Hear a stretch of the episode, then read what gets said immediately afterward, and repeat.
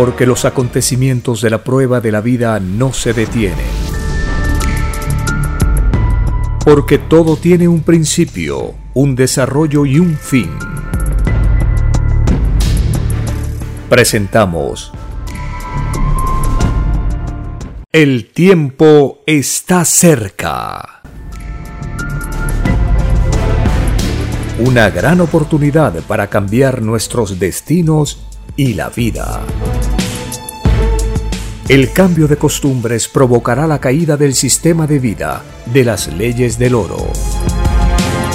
Los acontecimientos le salen al encuentro a las criaturas.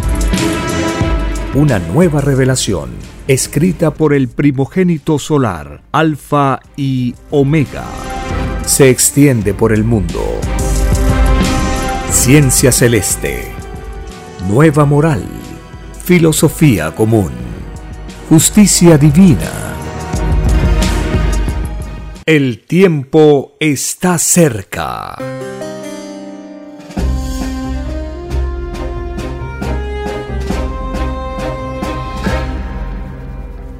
Agradeciendo al Divino Creador de todas las cosas, el Divino Padre Eterno, agradeciendo a la Divina Madre Solar Omega, la mejor amiga, y al primogénito solar Cristo, el Divino Consolador, que llega a este mundo para mm, dar a conocer la nueva doctrina, enviada por el Padre Eterno, por escritura telepática.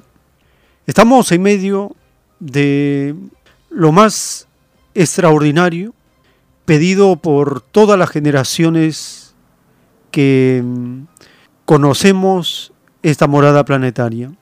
Lo más extraordinario es cómo el Divino Padre nuevamente se comunica con los seres humanos, cómo Dios habla a los seres humanos en los tiempos modernos. Durante siglos hemos escuchado que el Eterno inspiró a profetas, a sus primogénitos, y ahora nuevamente vuelve por medio de la escritura telepática a revelarnos las cosas prometidas por el Hijo de Dios. Cuando Él, dirigiéndose al mundo antiguo, le dijo, Muchas cosas tengo que enseñarles todavía, pero no me podéis entender. Mas cuando venga el Espíritu de la verdad, Él los conducirá a la verdad completa y no les hablará de sí mismo, sino que les anunciará todo lo que oye del Padre y les hará saber las cosas venideras. Esta promesa, esperada por siglos y siglos, se cumplió en el siglo XX. Durante el desarrollo del siglo pasado, en forma humilde, silenciosa, la nueva revelación se va extendiendo por el mundo y ahora en el siglo XXI avanza cada día más y más. Esto significa que ningún ser humano está solo en la vida.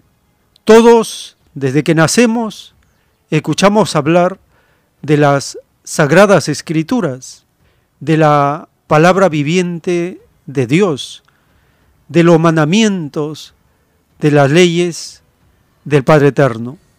Esto no es una coincidencia, esto es un pedido que todos los seres humanos hicimos en el reino. Más aún, el Divino Padre en la revelación nos dice que todo cuanto nos ha sucedido y no sucede y nos sucederá, fue pedido y el Divino Padre concedió a todos. De este pedido y de esta revelación nace la justicia humana y divina. La justicia humana que concierne a lo divino ocurre en todos los espíritus pensantes, vivientes en la tierra. Y de esta intuición de la justicia divina es que el ser humano en su libre albedrío también pidió expresar justicia a nivel humano, con la promesa que se iba a tomar como base los mandamientos y las sagradas escrituras para no cometer injusticia aplicando una justicia imperfecta salida de mentes humanas.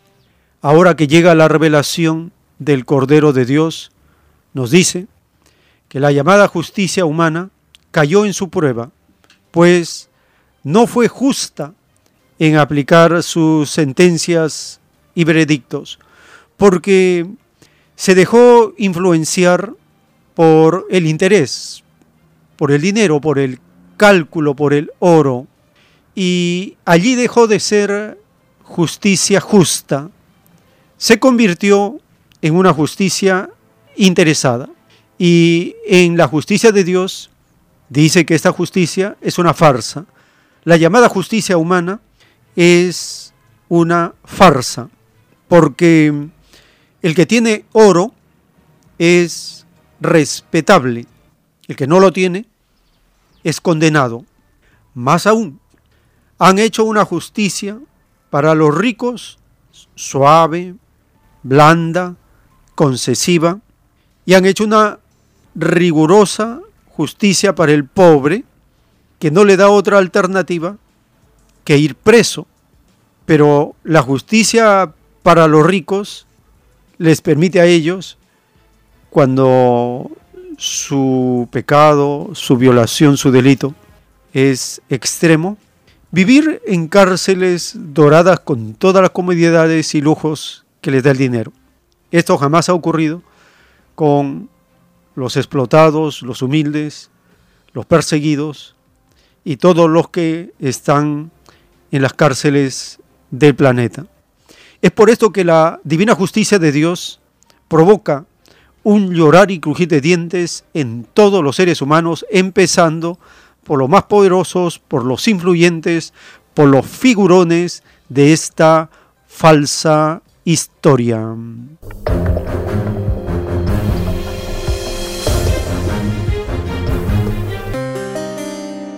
Bienvenidos.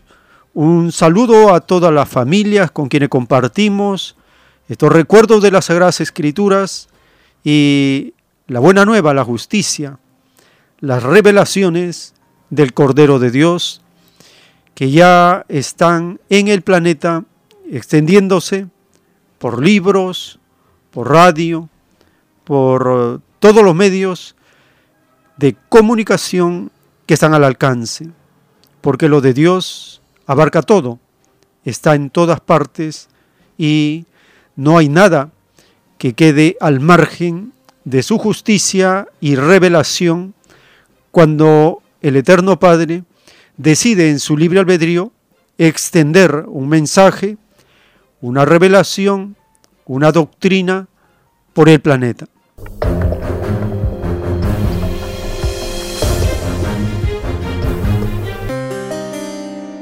Iniciamos escuchando la voz del autor de la escritura telepática. Él nos dice que cuando se pide a Dios la vida, se hace conversando con los elementos en presencia de Dios.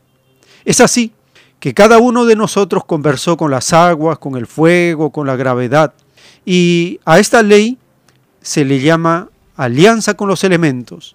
Todos hemos pedido una causa, un motivo, una razón de ser para mm, poder vivir en la tierra la ley de Dios. Y como hay elementos, y como hay alianzas, y como hay seres, es que todos participamos del juicio de Dios. Nadie escapa, ni la materia, ni el espíritu. Escuchemos al autor de la doctrina del Cordero de Dios revelarnos por primera vez en qué consistía el arca de las alianzas.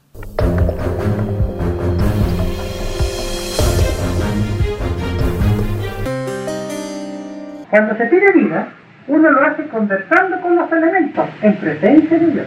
Uno conversó con las aguas, conversó con el fuego, conversó con la gravedad. Eso se llama alianza con los elementos. Todos pidieron causa ante Dios en su respectiva ley. Por eso que hasta los elementos son juzgados por Dios, como es juzgada la criatura espiritual.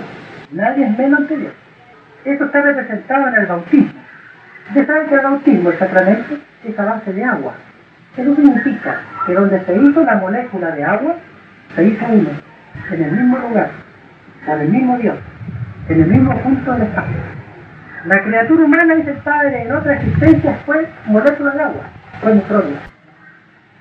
Dígame, hermano, este, en la religión cristiana, ¿no? a los niños se bautizan, digamos, de acuerdo a la posibilidad del padre, bien sean naciendo o cumpliendo un año. Eh, nuestro Señor Jesucristo fue bautizado a los 33 años. ¿no? Sí. ¿Qué, ¿Por qué sistema cree usted más conveniente de hacer el bautizo a, la criatura o al ser humano? ¿En qué, en qué sentido lo dice el sistema? Porque, digamos, la criatura, siendo pequeña, ¿no? prácticamente al momento de bautizarlo, están inculcando a abrazar la religión cristiana, sin tener conocimiento de, de nada. Sí. ¿No es cierto? Eh, ¿Cree que es conveniente eso o no? Dice el Padre, cuando se menciona la palabra Dios en un sacramento, es conveniente. Porque es todo. Pero hay otra cosa. Cuando se pidieron los sacramentos a Dios, los sacramentos se pidieron como un algo propio. El sacramento habla delante de Dios en sus leyes de sacramento, como habla el Espíritu en sus leyes espíritu.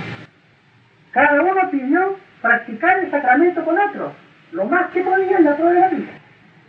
El que no practicó los sacramentos tiene juicio de parte de los sacramentos, de haberlos mirado menos. Otro llorar para humanidad. Y Dice Padre, como se enseñó que Dios está en todas partes, el hogar donde se vivía debió haber sido el templo, porque está en todas partes. Y es más fácil que echen al reino de los cielos los que tuvieron por templo su hogar, cumpliendo lo del Evangelio, que está en todas partes, a que entren aquellos que fueron a hacer práctica a extraños templos, no escritos en el reino de los cielos. El tiempo está cerca. En un párrafo de un rollo telepático dictado por el Divino Padre Eterno dice, ninguna filosofía que divida a los demás se conoce, se entra al reino tal como se salió.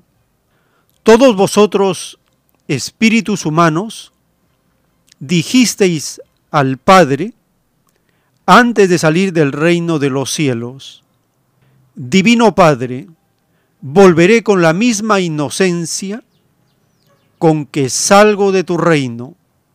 Mas, ¿qué sucedió? A medida que se sucedían las generaciones y venían a este mundo nuevos espíritus, los mismos se encontraban con un sistema de vida que es imposible conservar la integridad de la inocencia prometida al Padre. He aquí la tragedia de vosotros. He aquí el triunfo de Satanás sobre vosotros. He aquí su obra. Su fruto maldito es la división en todas las formas imaginables, porque ningún espíritu que vivió la división en cualesquiera de sus formas entrará al reino de los cielos. Vuestro sistema de vida os dividió en lo material en ricos y pobres, y las llamadas religiones os dividieron en muchas creencias, habiendo un solo Dios, no más. Escrito por el primogénito solar, Alfa y Omega.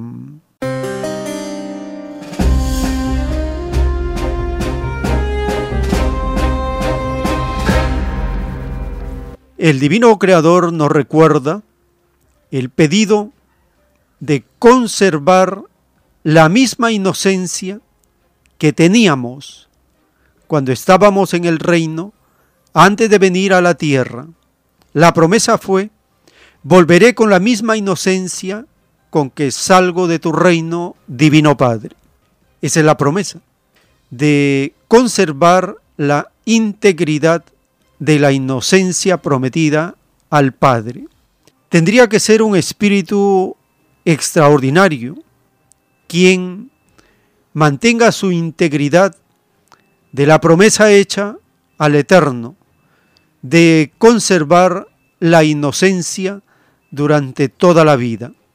Un ejemplo de integridad en el Evangelio lo encontramos en el libro de Job. Este personaje extraordinario de las Sagradas Escrituras, en el capítulo 13, Job defiende su integridad frente a sus amigos y les dice que él también puede y desea razonar con Dios y hablar con el Todopoderoso. Escuchemos este impactante capítulo 13 del libro de Job en el Antiguo Testamento.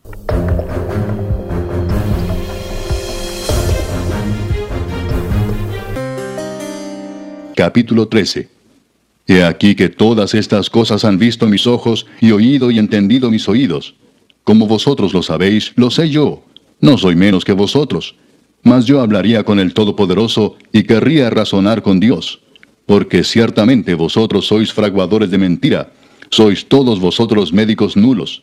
Ojalá callarais por completo, porque esto os fuera sabiduría. Oíd ahora mi razonamiento, y estad atentos a los argumentos de mis labios. ¿Hablaréis iniquidad por Dios? ¿Hablaréis por él engaño? ¿Haréis acepción de personas a su favor? ¿Contenderéis vosotros por Dios? ¿Sería bueno que él os escudriñase? ¿Os burlaréis de él como quien se burla de algún hombre? Él os reprochará de seguro, si solapadamente hacéis acepción de personas. De cierto su alteza os habría de espantar y su pavor habría de caer sobre vosotros. Vuestras máximas son refranes de ceniza y vuestros baluartes son baluartes de lodo. Escuchadme y hablaré yo, y que me venga después lo que viniere. ¿Por qué quitaré yo mi carne con mis dientes y tomaré mi vida en mi mano? He aquí, aunque él me matare, en él esperaré.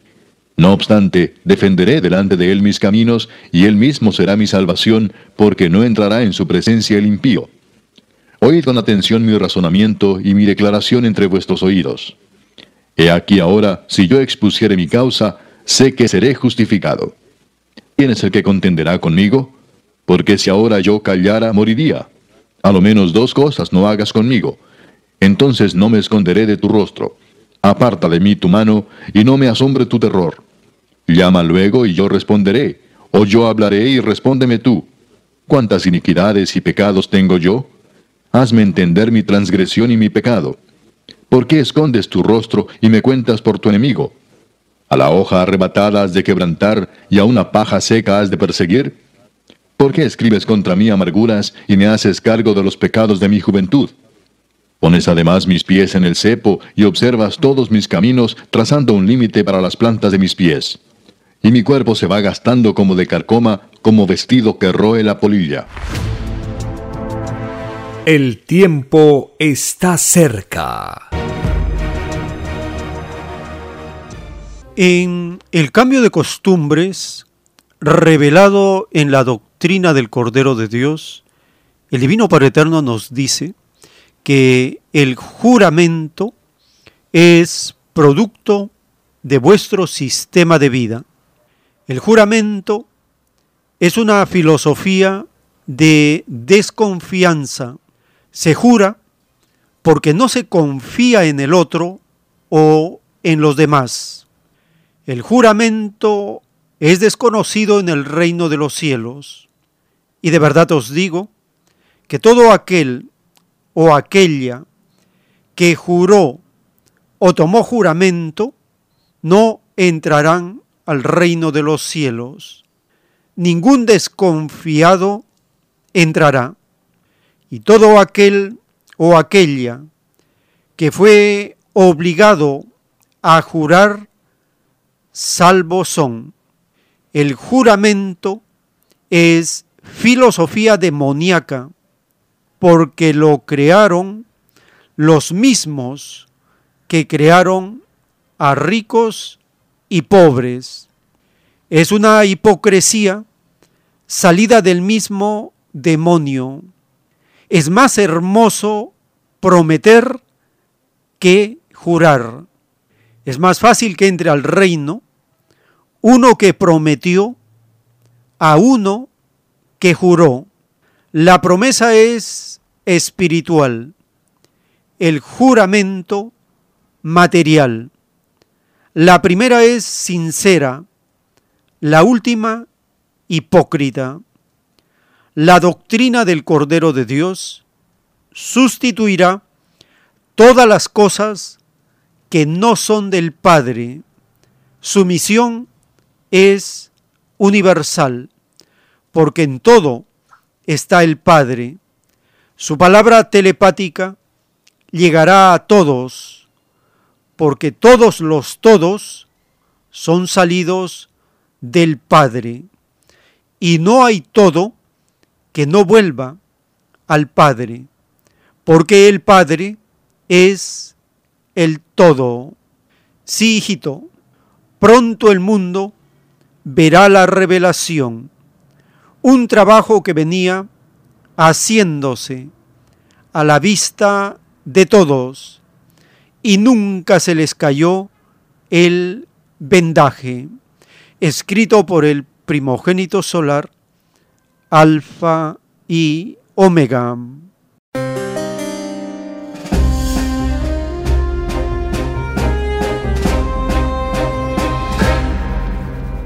En la revelación, el Divino Padre nos enseña la diferencia que existe entre jurar y prometer. El juramento es una filosofía salida del capitalismo y tiene psicología demoníaca porque se desconfía, porque hay hipocresía, hay falsedad. En cambio, es más hermoso prometer que jurar. La promesa es espiritual, es más sincera cuando un mandatario va a mm, iniciar su gobierno, debería hacer prometer a todos los ministros y funcionarios, prometer, no jurar, porque la experiencia de siglos enseña que aquellos que juran caen, los que prometen tienen cierta justificación. Recientemente, el mandatario del rebaño de Perú tomó promesa a la ministra de Salud. Escuchemos esta diferencia que existe entre tomar juramento y tomar la promesa. La nueva ministra Porta Latino, en la mm, asunción de su cargo, anuncia que realizará visitas inopinadas a hospitales del país. Escuchemos esta nota reciente del cambio en el Ministerio de Salud del Rebaño de Perú.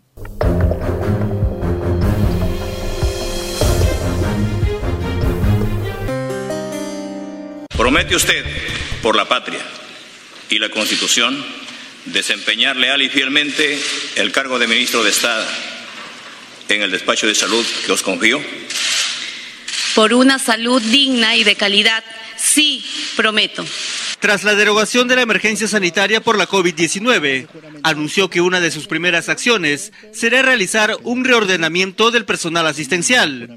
No contamos con esa este, emergencia sanitaria y ahora tenemos que hacer el ordenamiento, ¿no? El ordenamiento primero del recurso humano, el ordenamiento de ejecutar que este, los profesionales médicos y no médicos se inserten y podamos nosotros cumplir con estas este, medidas de atención asistencial que tanto hoy aqueja a todos nuestros hermanos. No obstante, señaló que continuará impulsando las medidas de prevención contra el coronavirus. Nosotros jamás vamos a bajar la guardia de la vacuna contra el COVID-19, pero también tenemos que continuar con la vacunación eh, de esta cadena en niños menores de 5 años que Hoy se ve este, una amenaza latente internacionalmente sobre el, la polio y el sarampión. Adelantó cuál será su política de trabajo al frente del MINSA. Vamos a iniciar a hacer visitas inopinadas a los hospitales referenciales de nuestra capital y también a nivel este, nacional, porque no podemos dejar una desidia a nuestros asegurados que hoy se quejan y están abarrotados dentro de los pasillos de emergencia. Resaltó que el hospital de alta complejidad de Piura será una prioridad por ser de necesidad pública. El hospital de alta complejidad de Piura siempre va a ser una prioridad, más aún cuando el presidente ha dado su palabra. En otro momento, dijo que su designación no significa una cuota de poder para Perú Libre, sino que responde a la propuesta del presidente del Consejo de Ministros, Aníbal Torres, quien destacó su carrera como médico cirujano y experiencia en gestión pública. El tiempo está cerca. En un párrafo de un plano celeste, el Divino Padre Eterno nos habla de los conspiradores. De verdad os digo que en el reino nada se niega, porque no existen los intereses, ni nada de lo que a vosotros os divide. Vosotros conocéis vuestra falsa historia, y no es menos cierto que todo rey se convertía en tirano y conspiraba contra el mismo pueblo. Aún quedan en este mundo conspiradores que se escudan tras las instituciones. Son falsos por dentro y respetables por fuera edificios blanqueados por fuera y corrompidos y sucios por dentro. Esta es la realidad que existen los llamados congresos o parlamentos. Reina la hipocresía, una hipocresía que no conocen mis humildes, mas corren el riesgo de contagiarse. Advertidos fueron por el Padre a través de los siglos, que se cuide la izquierda de lo que hace la derecha, que se cuide de la moral corrompida por el oro, que no aprenda sus costumbres, que no los imite, porque basta una microscópica imitación y tenéis puntaje de condenado, lo que os aleja aún más del reino de los cielos. Estáis gobernados por espíritus egoístas que nada saben de la humildad, ambiciosos que prefieren veros divididos a renunciar a sus privilegios. De verdad os digo que ningún privilegiado entrará al reino de los cielos. ¿Por qué no renunciaron cuando vieron las injusticias que ellos mismos crearon, una pregunta que tendrán que contestarla ante el mundo y ante el Padre. Más os valdría no haber sido políticos, porque tal filosofía no es árbol plantado por el Padre, y de raíz seréis arrancados de la evolución humana. Y de verdad os digo que seréis despreciados por el nuevo mundo. Vosotros mismos pedisteis tal justicia en caso de ser causantes de injusticia, y lo sois. Y todos los que hicieron o crearon filosofías que dividieron aún más a mis hijos, malditos sean, porque a ellos no les gustó ser divididos y a cada demonio que defendió falsa democracia, ley de maldición caiga sobre ellos. Es falsa democracia todo sistema de vida opuesto a los mandamientos del Padre. En vuestro sistema hubo robos, asesinatos, falsedades, engaños, explotación, falsa justicia. Es, por lo tanto, opuesto a la moral del Padre, escrito por el primogénito solar, Alfa y Omega.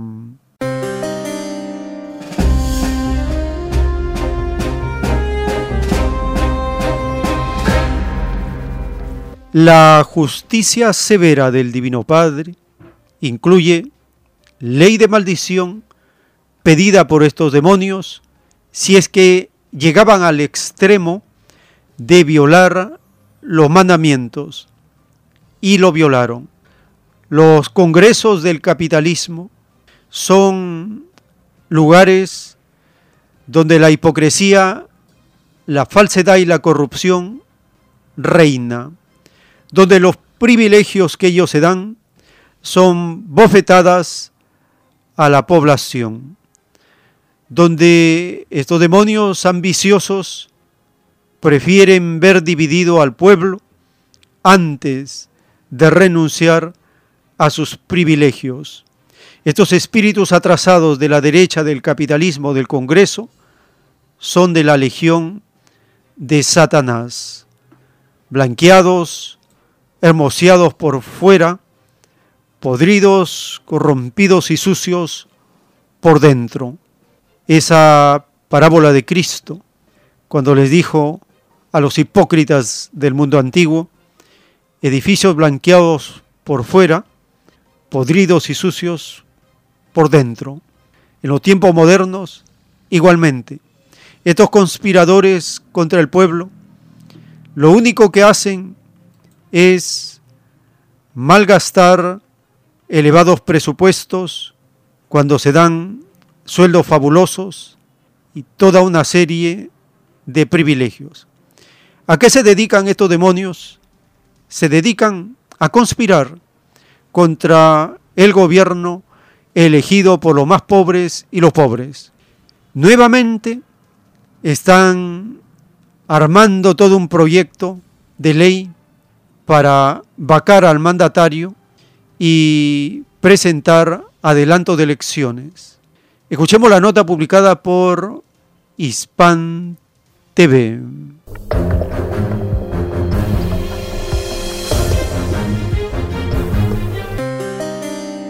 El Parlamento de Perú nuevamente trata de deslegitimar al gobierno de Pedro Castillo. Además de recolectar firmas para presentar una tercera moción de vacancia contra el mandatario, también se ha puesto en curso un proyecto de ley para que el presidente del Congreso convoque a elecciones generales en caso el jefe de Estado sea expulsado del poder. Mientras que el Congreso continúa intentando expulsar a Pedro Castillo del poder, Perú nuevamente entra a un escenario de agitada coyuntura política donde la población es la más afectada. El problema que sí, el problema que sí se está dando es que toda victoria política es solo política. Y eso es muy, muy problemático para un país que tiene tantas deficiencias, tantos problemas como nosotros, ¿no? Porque, claro, ganan, pero ganan políticamente, pero sin generar ningún resultado real ante la población que, que, tiene necesidades inmediatas, ¿no? A pesar de las confrontaciones por parte del legislativo, Pedro Castillo volvió a hacer un llamado a la unidad para terminar con todos los conflictos. Pero desde acá también quisiera invocar al Congreso de la República, al Poder Judicial, al Tribunal Constitucional, al resto de autoridades y poderes del Estado, que dejemos estas rencillas y echémosle una mirada al pueblo peruano. Pero hemos aguantado más de 500 años de explotación, 200 años de pseudo democracia. Yo estoy recién 14 meses en el gobierno y no se puede hacer. ¿Quién sabe lo que hagamos ahora? Ya no lo veamos nosotros. Pero lo que estamos estando ahora es para nuestros hijos, para nuestros nietos, para las futuras generaciones. Ante la agitada coyuntura política, Pedro Castillo volvió a reafirmar que continuará velando por el beneficio del Perú y que no dará tregua a sus detractores que buscan interrumpir su gobierno. Aaron Rodríguez, Hispan TV, Lima. El tiempo está cerca.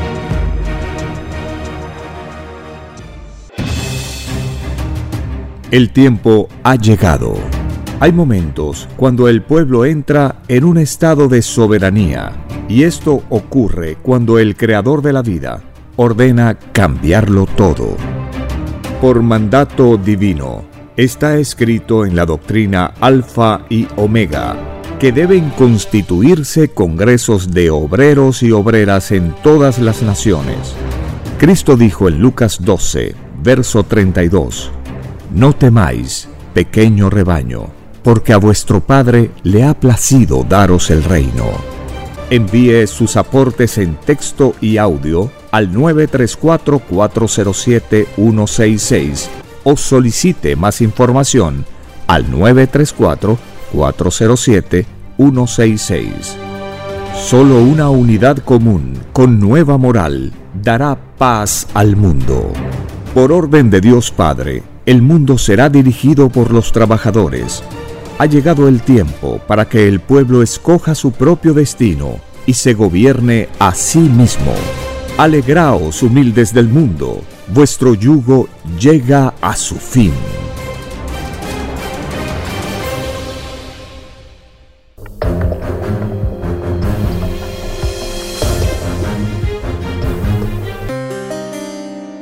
En la doctrina del juicio final, en el libro Lo que vendrá, están los títulos de los rollos telepáticos del Cordero de Dios, dictados por el Padre Eterno.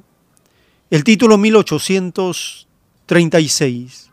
Todos los que participaron en pactos, reuniones, conferencias secretas en la prueba de la vida, ninguno entrará al reino de los cielos acusados serán delante del Padre de intrigantes contra el planeta Tierra.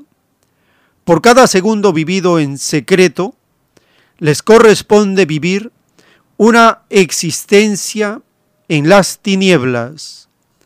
Así como ellos intrigaron, así se intrigará contra ellos en otras existencias, en otros mundos escrito por el primogénito solar, Alfa y Omega.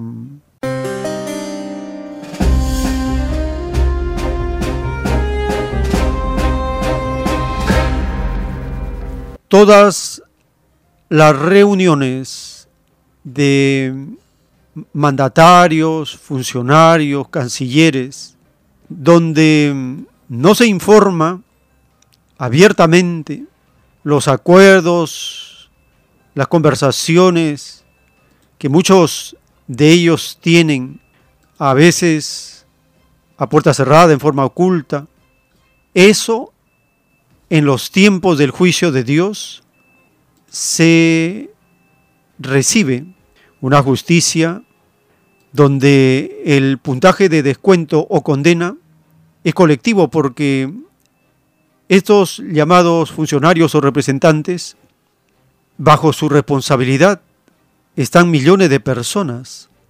Por ejemplo, en la reciente reunión de la CELAC en Argentina, se reúnen los cancilleres de las naciones de América Latina y también participan los cancilleres de Europa, los ricos y los pobres. Los ricos acostumbrados a intrigar y conspirar, a incluir la cizaña y la división en las naciones, hacen propuestas para que no prospere la unidad de los pueblos de América Latina. Escuchemos esta nota publicada por RT informando de la reunión de la CELAC en Argentina.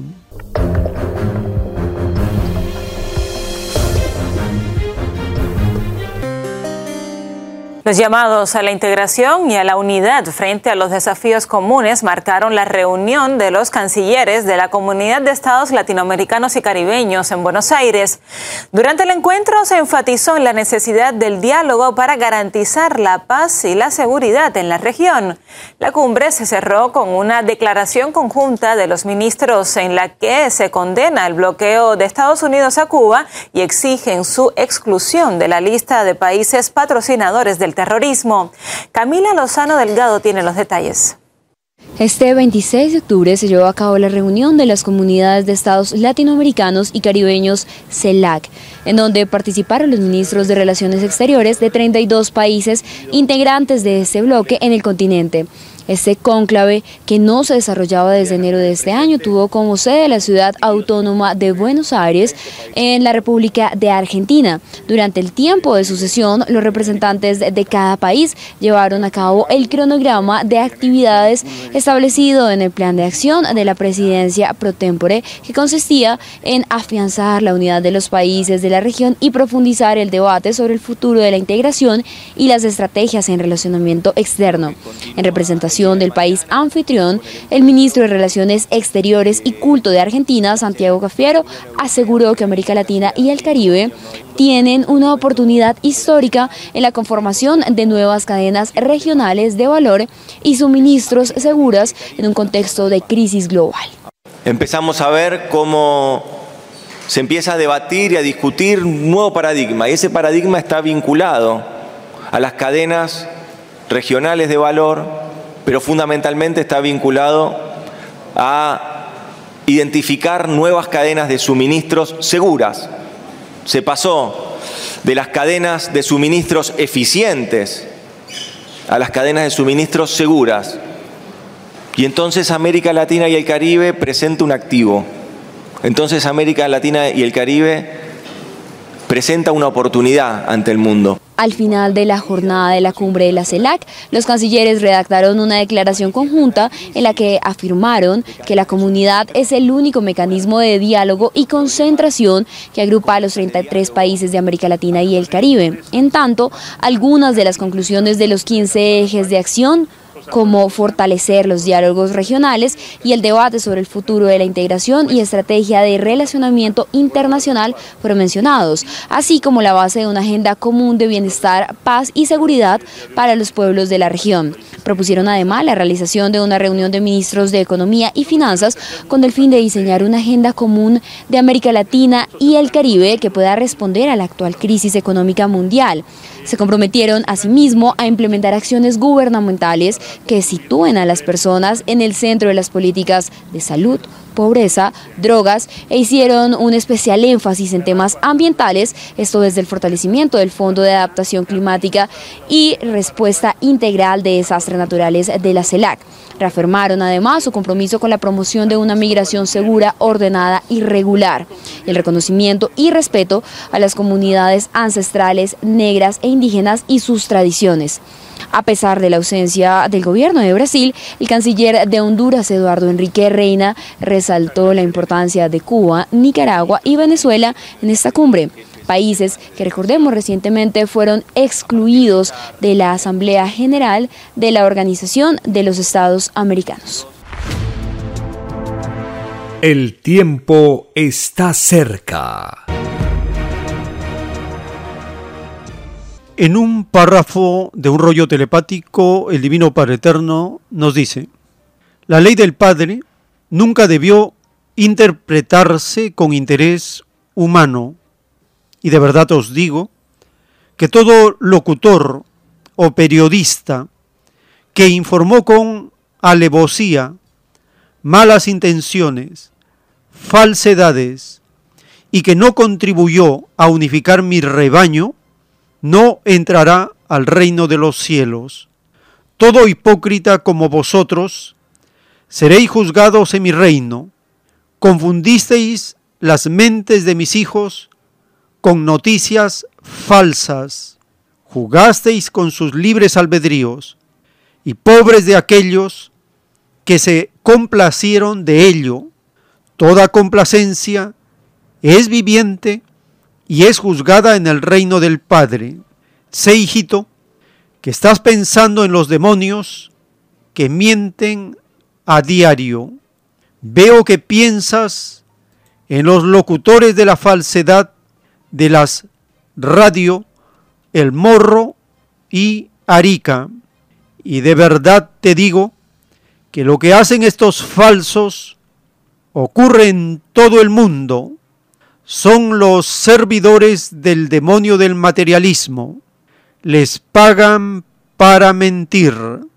Y de verdad os digo, demonios, que todo aquel o aquella que recibió paga para mentir y engañar a mis humildes, malditos son, y pobres de aquellos que les dirijan la palabra en la vida, porque sobre ellos recaerá la ley escrito por el primogénito solar Alfa y Omega.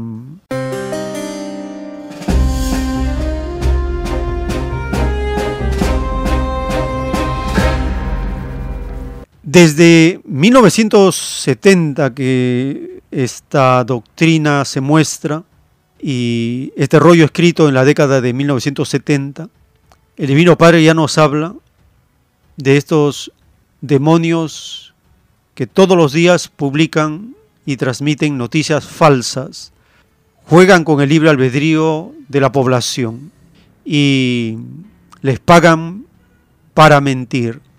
Estos servidores del capitalismo, locutores, periodistas, que informan con alevosía, malas intenciones, falsedades y que no contribuyen a unificar al rebaño, no entrarán al reino de los cielos. Sentencia el Divino Padre. Se publica en Hispan TV una información, en ella se informa cómo las noticias falsas impiden los cambios sociales en el rebaño de Chile.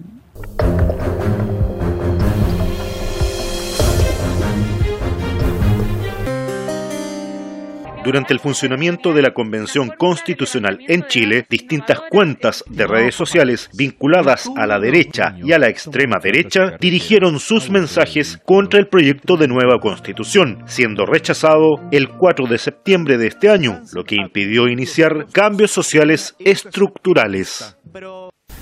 Bueno, entonces, ¿de qué se aprovecharon los que saben lo que, lo que es una buena campaña propagandística publicitaria?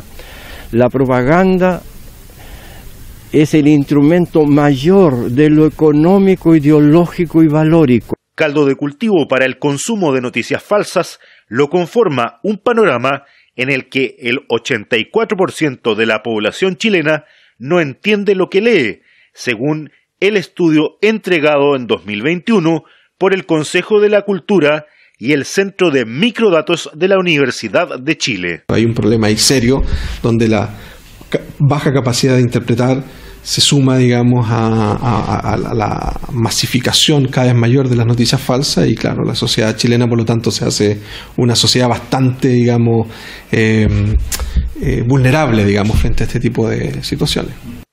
El acceso desde Internet a páginas web, redes sociales y plataformas audiovisuales en Chile, al menos en domicilios, bordea el 68% según la Subsecretaría de Telecomunicaciones, Subtel, hecho que deja en desventaja al libro con respecto al consumo de noticias falsas, las que, desde luego, no poseen respaldos investigativos, máxime si la mayor parte de la población no posee comprensión lectora.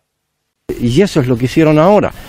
Es evidente que eh, los grupos que han tenido históricamente el poder manejan todo, manipulan todo y como te digo, es la inmanencia. O sea, tenemos muy pocos elementos hoy día para enfrentar en Chile la masificación de las noticias falsas. Tenemos poca capacidad de interpretar y comprender lo que se está leyendo, un acceso muy alto a los espacios donde más circulan las noticias falsas y una dificultad para acceder a, a, material más crítico. O sea, es un caldo cultivo, digamos, para las noticias falsas en Chile. Con la irrupción de noticias falsas, grupos de ultraderecha buscan validar en Chile ideologías extranjeras clonadas, como el Partido Republicano o el autodenominado Team Patriota, una copia de los seguidores de Donald Trump, quien tiene pendientes con la justicia internacional. Manuel Arismendi, Hispan TV, Temuco, Chile. El tiempo está cerca. Les recordamos las actividades culturales de los domingos en Vegetalia, Girón Camaná 344 en el Cercado de Lima, desde las 3 de la tarde. Y a las 4 la conferencia para este domingo 30 de octubre de 2022. El tema vegetarianismo y naturismo. El ingreso para estas actividades es completamente libre. Solicite también una buena cantidad de volantes y folletos para su distribución gratuita. Y en el distrito del Lince, en Avenida César Canevaro, 469, en el restaurante vegetariano Fuente Natural, también puede acercarse para solicitar a partir del mediodía, de lunes a sábado, volantes y folletos para su distribución gratuita y así estamos participando en la campaña Romper el dormir de las masas.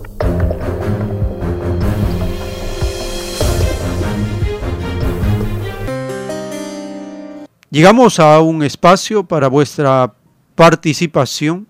Teléfonos en cabina 471 1898 681-1152 y al celular 934-407-166 para compartir notas y informaciones importantes, relevantes que nos apoyan en nuestra formación. Tenemos una comunicación. Aló. Aló. Buenos días. Sí, buenos días. Francisco León. Adelante. cuando se habla de cadena de suministros, eh, se está diciendo de proveedores de materias primas. Eso han, han cambiado, se sobreentiende, ¿no? Porque los países desarrollados eh, quieren tener aseguradas las materias primas y también los mercados, ¿no? Pero sobre todo las materias primas que le dan los países subdesarrollados. Ahora, porque sin estas cadenas de suministros, ellos no podían eh, fabricar los productos que luego nos venden. Ahora, eh, en el plano interno, eh, hay un dicho que dice que por tus palabras te condenarás o te salvarás. La señora Lilia Paredes, esposa del presidente, ha dicho que ellos se preocupan por los más pobres y que lo que informa la prensa está mal. Esas son cuestiones muy subjetivas. Pero decir que se preocupa por los más pobres, como decir yo no soy parte de los pobres ya.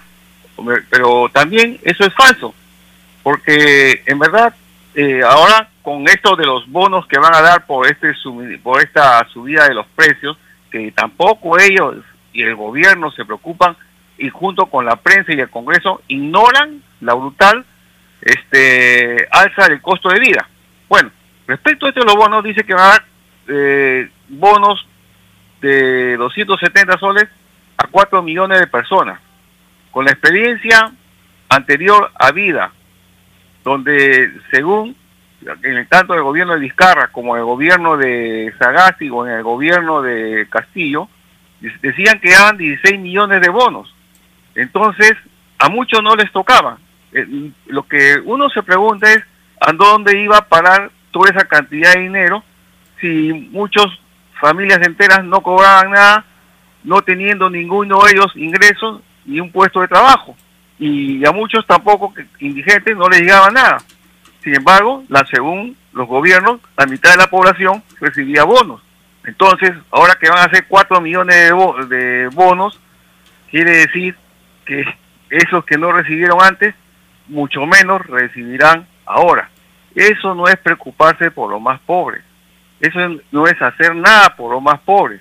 Igual los eh, pensionistas, igual los aportantes a los, al FONAVI o a la ONP, están devolviendo que devuelvan sus aportes vía pensiones y a dinero en esta época de tremenda crisis. Sin embargo, el gobierno lo sigue ignorando, como lo hicieron los anteriores de gobierno. Entonces, ellos podrán preocuparse por los más pobres, pero en verdad no hacen nada por los pobres. Muy agradecido. Gracias, hermano, por su participación. Y estamos llegando al término de esta hora. Les agradecemos por estar acompañándonos y les invitamos a seguirnos en la siguiente porque hay más audios para compartir por la gracia del Divino Padre Eterno. Vamos a continuar.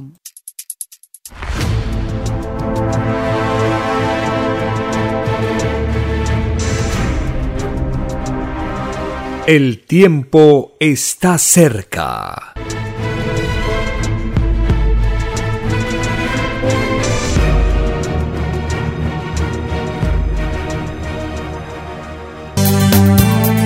Es Radio Cielo. Una nueva era de la radio en el Perú. Programación de avanzada para todos. Es Radio Cielo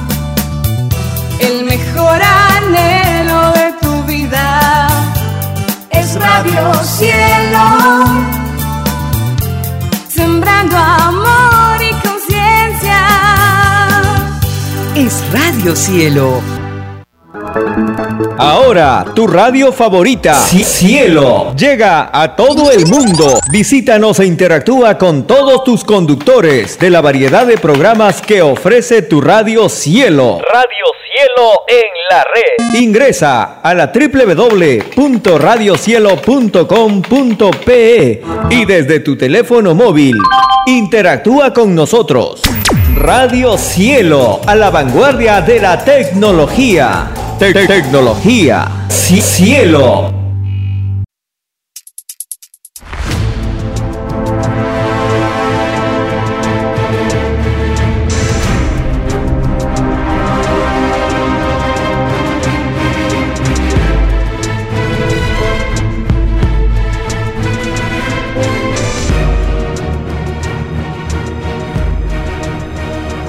Porque los acontecimientos de la prueba de la vida no se detienen. Porque todo tiene un principio, un desarrollo y un fin. Estamos compartiendo. El tiempo está cerca. Una gran oportunidad para cambiar nuestros destinos y la vida. El cambio de costumbres provocará la caída del sistema de vida, de las leyes del oro. Los acontecimientos le salen al encuentro a las criaturas. Una nueva revelación, escrita por el primogénito solar, Alfa y Omega, se extiende por el mundo. Ciencia celeste, nueva moral, filosofía común justicia divina. El tiempo está cerca.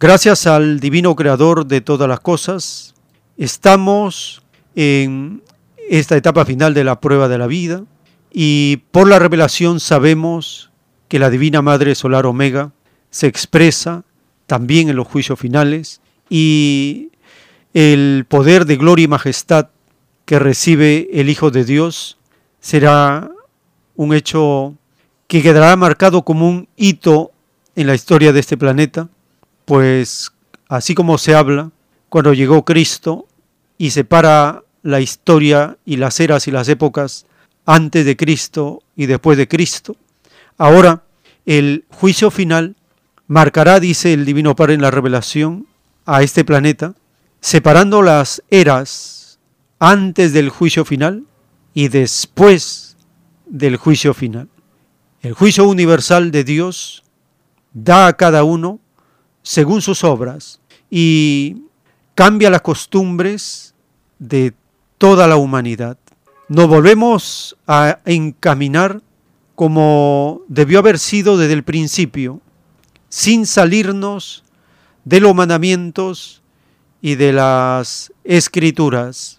Por ejemplo, cuando escuchamos al autor de los rollos telepáticos, en la revelación que él da, nos dice, y él conversando con el Padre Eterno, el Padre Eterno nos recuerda que si se enseñó cómo el Padre Eterno está en todas partes, el hogar donde todos vivimos debió haber sido el templo, porque Dios está en todas partes. Y a partir de este cambio en la relación que tenemos con lo divino, con Dios, con las escrituras, los mandamientos, los templos, los llamados templos, van a desaparecer del planeta. Eso lo podemos leer en el mismo libro del Apocalipsis, en la parte final, cuando dice que en el cielo nuevo y la tierra nueva no ven ningún templo, porque eso es del mundo antiguo, eso es del mundo de la prueba, es una prueba, no es algo que va a quedar para el nuevo mundo.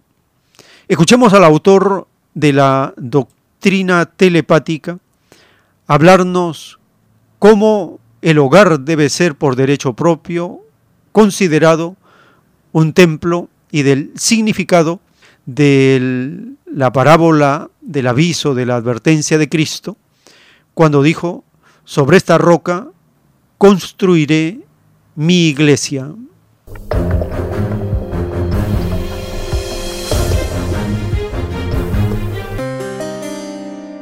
Y es más fácil que echen al reino de los cielos los que tuvieron por templo su hogar, cumpliendo lo del Evangelio, que está en todas partes, a que entren aquellos que fueron a hacer práctica a extraños templos, no escritos en el reino de los cielos. Porque dice el Padre que va a lo siguiente. Las llamadas religiones, hijo, no son del reino de los cielos, ni ninguna filosofía que le divida a sus hijos en los lejanos planetas. Nada dividido se conoce en el reino, se desconoce.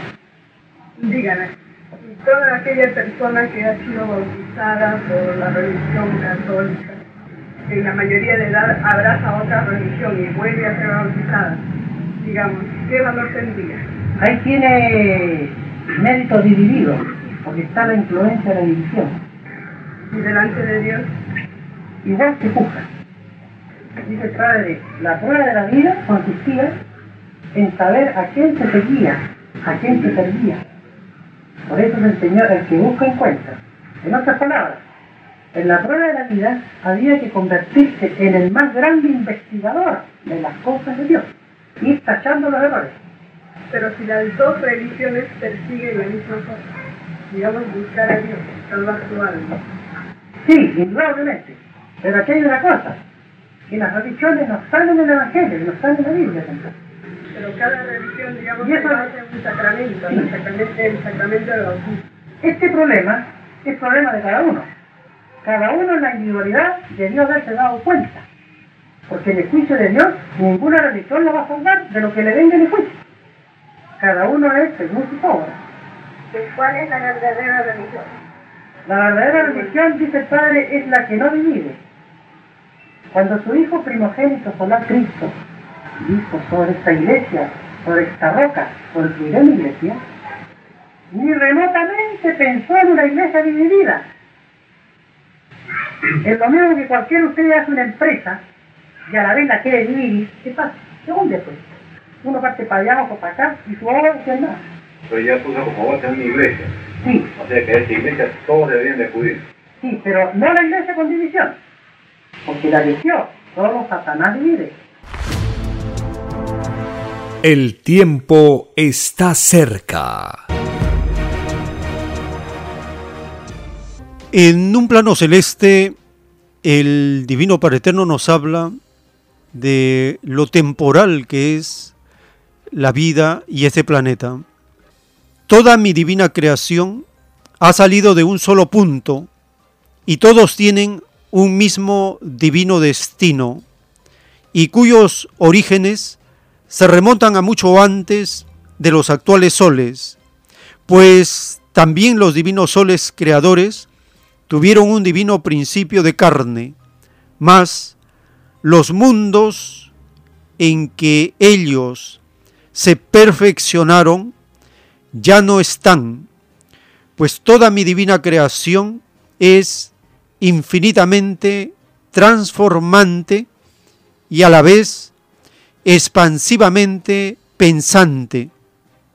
Esto significa que la misma intelectualidad es la misma eternidad. Todo espíritu, a su paso por infinitos mundos, saca experiencia y solo deja la cáscara temporal, es decir, que su cuerpo humano vuelve al polvo, es decir, vuelve a las dimensiones microscópicas, pues de allí salió, de lo más microscópico que la mente pueda imaginar.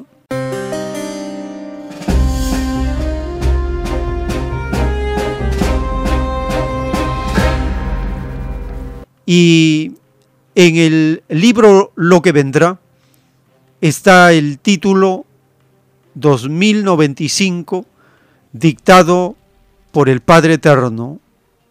En la prueba de la vida surgieron infinitas maneras de pensar y todas fueron influenciadas por la extraña posesión de las cosas. Todo espíritu que luchó contra la posesión de las cosas en su manera de pensar, entra al reino de los cielos, porque es más fácil que entre al reino de Dios uno que no comprometió sus sensaciones con lo efímero y pasajero de un planeta, a que pueda entrar uno que no opuso resistencia mental a lo que se volvía polvo, escrito por el primogénito solar, Alfa y Omega.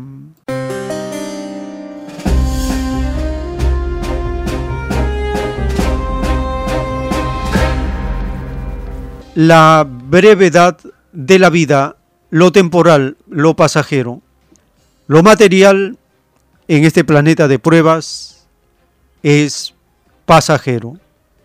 Del polvo eres, al polvo volverás. Lo espiritual va de mundo en mundo y se va perfeccionando. Lo material cumple otras leyes. Una de ellas es la brevedad, lo pasajero. Cuando escuchamos el capítulo 14 del libro de Job, allí se discurre sobre la brevedad de la vida. Escuchemos esta siguiente parte del discurso de Job, este personaje extraordinario del Antiguo Testamento.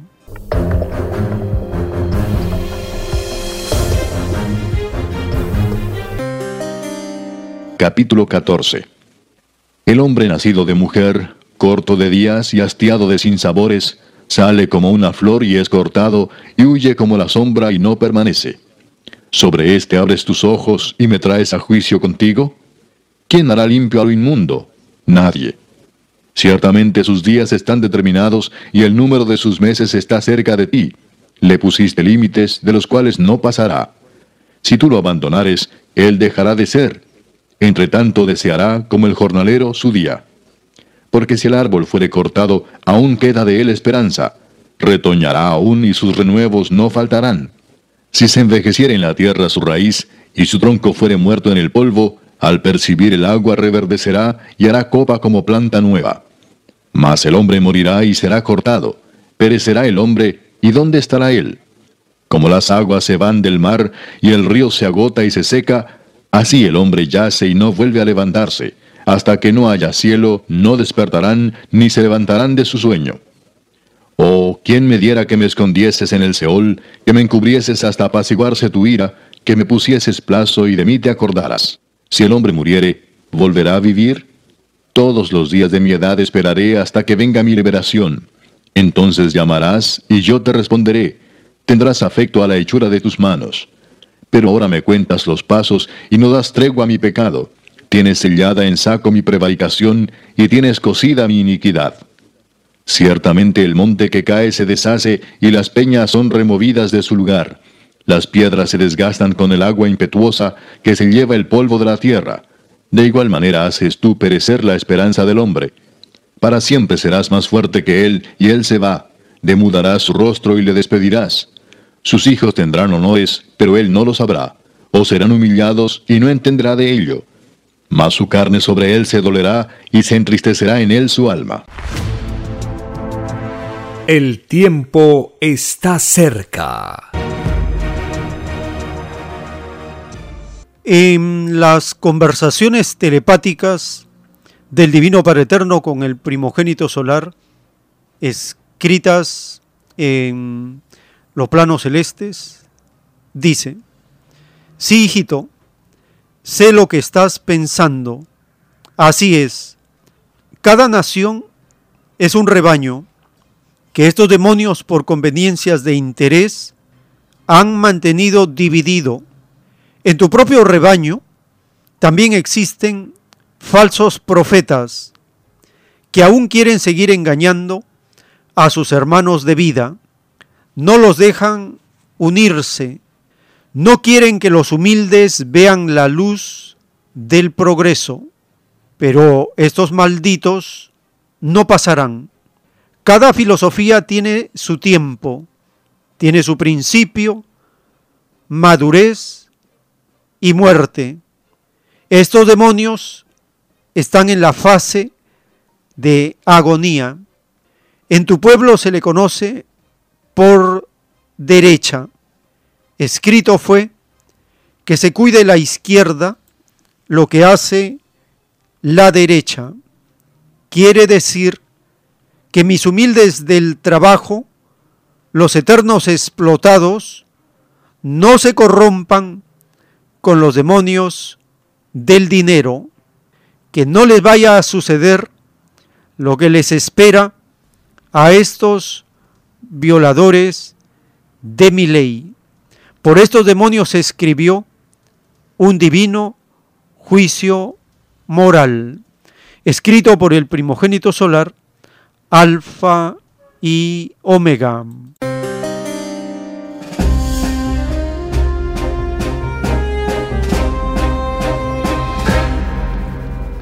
Los capitalistas, la derecha, los acomplejados al oro, se encuentran en una fase de agonía.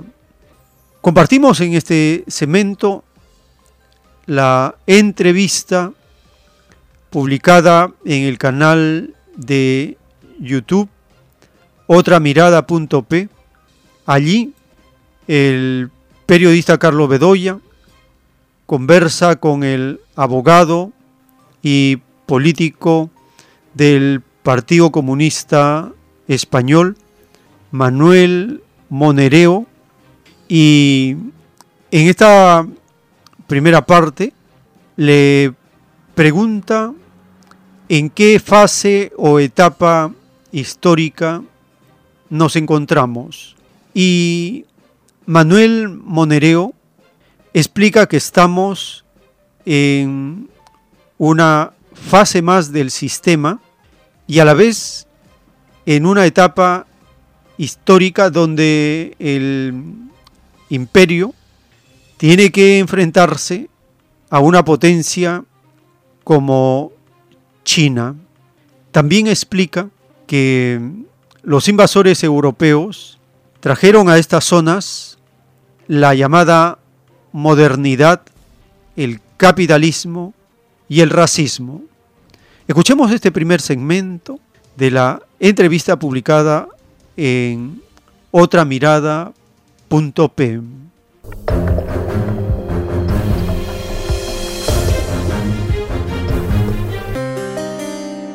Mi nombre es Carlos Bedoy y les doy la bienvenida a una nueva edición de Mesa Política, programa producido por la Asociación Otra Mirada y nuestraamérica.tv.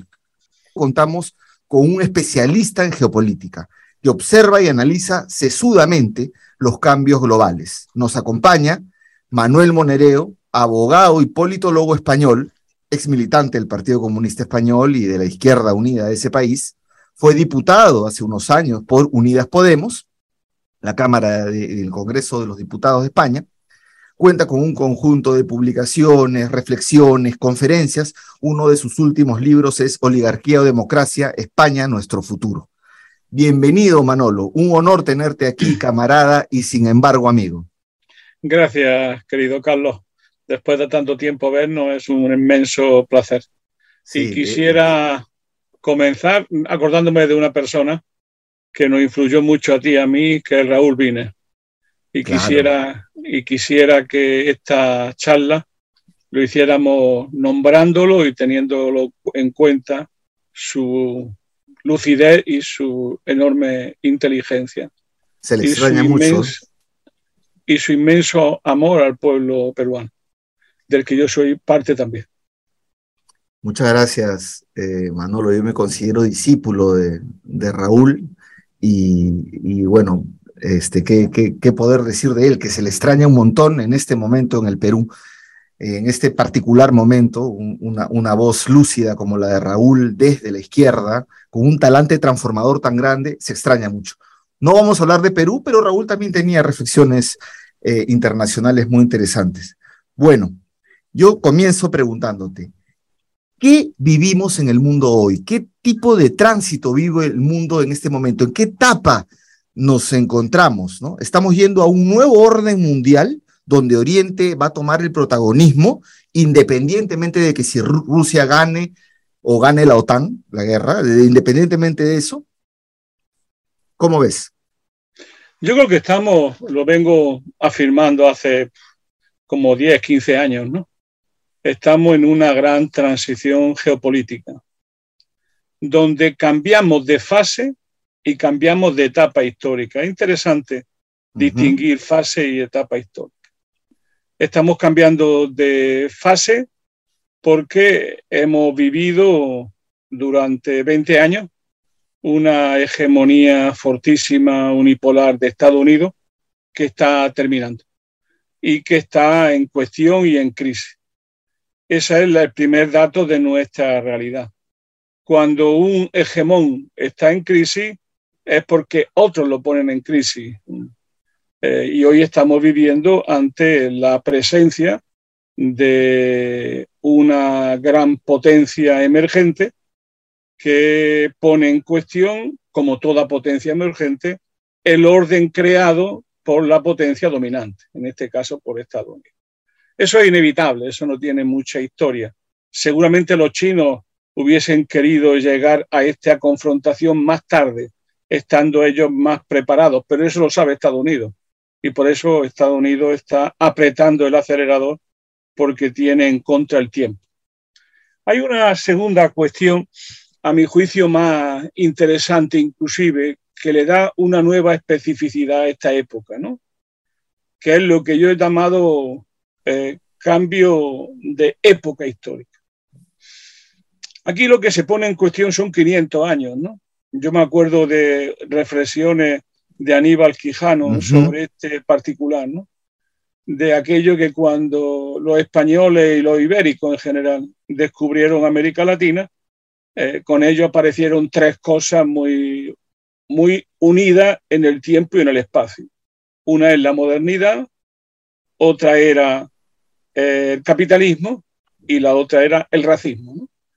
Eh, este mundo ha estado marcado por ante 500 años por ese hecho, por esa unificación del mundo en torno a las grandes potencias europeas, que crearon un mundo a su imagen y semejanza. Era tan grande que para nosotros hoy el mundo es ese mundo, pero resulta que el mundo nunca ha sido ese mundo, sino que hay otro mundo en el mundo, a pesar de que los norteamericanos y los euroamericanos no lo entendemos bien, con toda su enorme fuerza.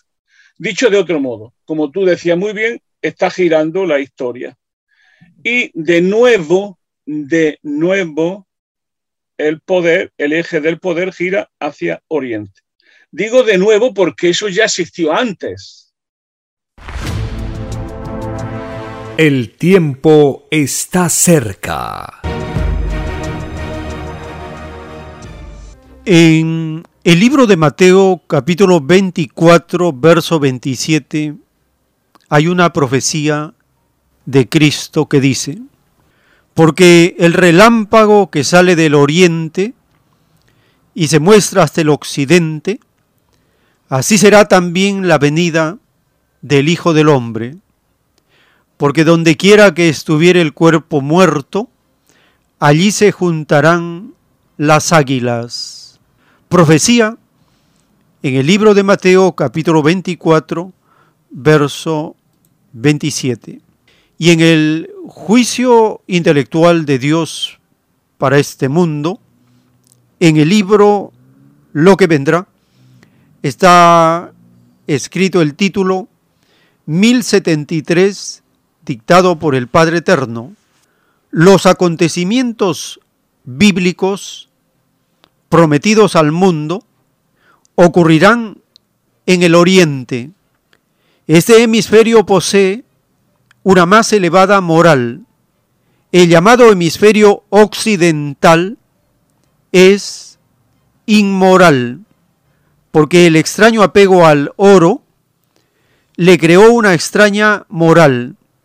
El Divino Padre Jehová, en su divino libre albedrío, escoge la más elevada moralidad. Muchos demonios del extraño sistema de vida del oro, llamado capitalismo, ocultaron al occidente la existencia de tan elevada moral. Solo propagaron por sus conveniencias lo imperfecto del hemisferio oriental. Fueron hipócritas porque callaron una parte de la verdad. Ninguno de estos hipócritas entrará al reino de los cielos. Tienen que pagar segundo por segundo de todo el tiempo en que engañaron y falsearon la realidad de lo que ocurría en el hemisferio oriental. Cada segundo les representa el tener que vivir una existencia fuera del reino de los cielos. Sus nombres saldrán publicados en todos los periódicos del mundo, de todos los idiomas. Serán avergonzados y acusados de complicidad en el atraso de progreso del hemisferio occidental. Muchos se suicidarán para escapar a la vergüenza, mas si mil veces se suicidan, mil veces serán resucitados. Ninguno que complotó en este mundo, ninguno escapará al castigo eterno. Escrito por el primogénito solar, Alfa y Omega.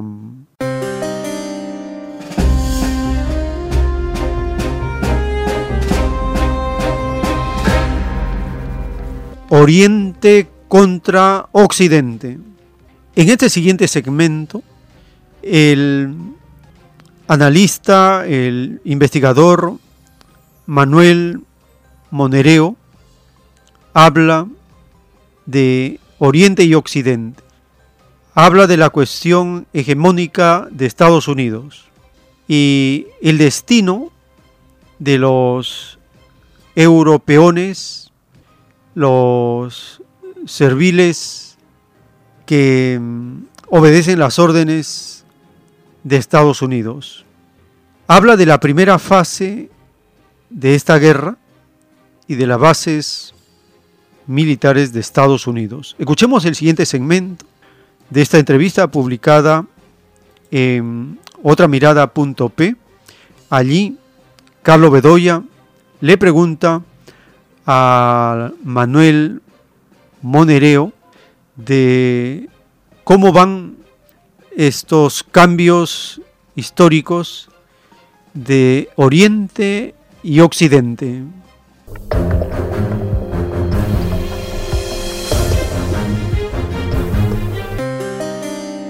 De nuevo, el poder, el eje del poder gira hacia Oriente. Digo de nuevo porque eso ya existió antes antes de que Europa, por distintas circunstancias, emergiera como el centro del mundo. Pero antes había otro centro en el mundo. Y uno de los centros en el mundo era el imperio del medio, el imperio central, que era China, no solamente China, sino también la India, otras culturas y civilizaciones muy sofisticadas que estuvieron existiendo durante mucho tiempo y que al final fueron dominadas, subjuzgadas, invadidas por las potencias europeas. Eh, en conclusión, eh, lo que se pone en cuestión no es solamente la hegemonía de Estados Unidos, sino la hegemonía de Occidente. Y eso es un hecho trascendental, que no es solo China, que es también la India. Yo suelo decir, para que la gente me entienda, sobre todo en Europa, que estas cosas no se entienden, que eh, si sumamos los 1.400 y algo de millones de China a los 1.400 y algo de India y le añadimos Pakistán e Indonesia, ya tenemos prácticamente la mitad de la humanidad, a grosso modo. Es decir, que el mundo siempre ha sido diferente, plural, radicalmente plural, simplemente que la unificación en torno al imperialismo occidental es lo que se está acabando. Y por tanto vivimos una etapa tremenda, eh, históricamente muy densa, que es la crisis del hegemón de la época, que es Estados Unidos, pero es también la crisis de la hegemonía occidental. Eh, ¿Cuál es la perspectiva de la Unión Europea en el curso de esta guerra y, en posguerra? ¿no? Debido a que las dirigencias políticas de los gobiernos de la Unión Europea, o en su mayoría, ¿no? Eh, se han sometido, mm, vamos a llamar a la égida de la OTAN, ¿no? Se han sometido a, la OTAN, su política exterior, a la política norteamericana, eso yo te lo he escuchado a ti, eh, por eso ahí se les llama, tú lo has llamado como en algunos casos europeones. ¿Saldrá resquebrajada la Unión Europea de todo esto? ¿A dónde va? Yo creo que la Unión Europea ha dejado de existir tal como la conocemos. O sea, hay momentos donde la potencia hegemónica exige a sus vasallos, a sus peones, le exige máximo disciplina y máxima dedicación. Estados Unidos lo está pasando muy mal y necesita, por un lado, el máximo de disciplina en sus aliados y por otro lado los necesita porque sin ellos no puede vencer. Es la gran diferencia entre Donald Trump y Biden. Mientras que Donald Trump trataba a los europeos con un evidente desprecio eh, y en gran medida pasando de ellos y de sus intereses, eh, Biden se da cuenta con muchas, yo creo que con mucha inteligencia, de que esta guerra es tan formidable, es tan grande, que no puede ganarla solo y necesita de una alianza estratégica con la Unión Europea, que es la pieza clave en este proceso. Pero a la vez, eso significa hipotecar la autonomía de Europa, su estrategia autónoma, su independencia. Por eso, en lo que estamos viviendo en esta primera fase de la guerra es el fin de la hegemonía de Alemania en Europa y la destrucción de una Alemania capaz de mantener relaciones eh, propias, interesantes, estratégicas con eh, Rusia y con China. Esto es lo que se está cortando en este momento y es eh, lo que Europa y Alemania están pagando ellos son un protectorado político-militar de Estados Unidos. Eh, Alemania tiene en torno a 37 bases militares norteamericanas en su suelo. Tiene la base más importante de Estados Unidos fuera de Estados Unidos, que es Rapstein.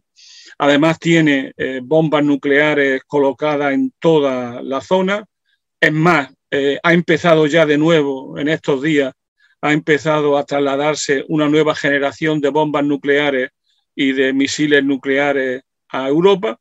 Y por tanto, Europa en este momento lo que está es siendo un aliado fiel a la política exterior y con algo todavía mucho más grueso de cara al futuro.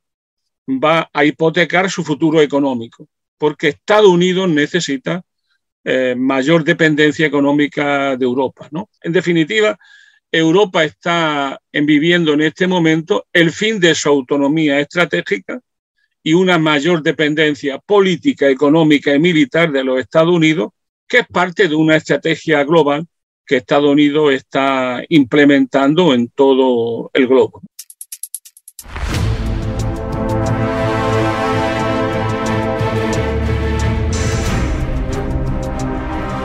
El tiempo está cerca.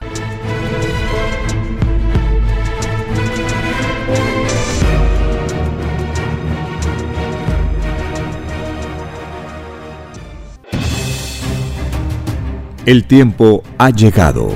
Hay momentos cuando el pueblo entra en un estado de soberanía y esto ocurre cuando el creador de la vida ordena cambiarlo todo por mandato divino.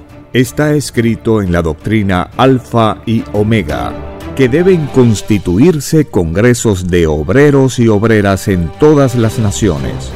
Cristo dijo en Lucas 12, verso 32, No temáis, pequeño rebaño, porque a vuestro Padre le ha placido daros el reino.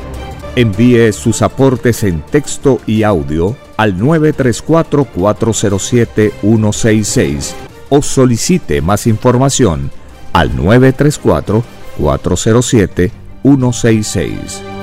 Solo una unidad común con nueva moral dará paz al mundo. Por orden de Dios Padre, el mundo será dirigido por los trabajadores. Ha llegado el tiempo para que el pueblo escoja su propio destino y se gobierne a sí mismo. Alegraos humildes del mundo, vuestro yugo llega a su fin.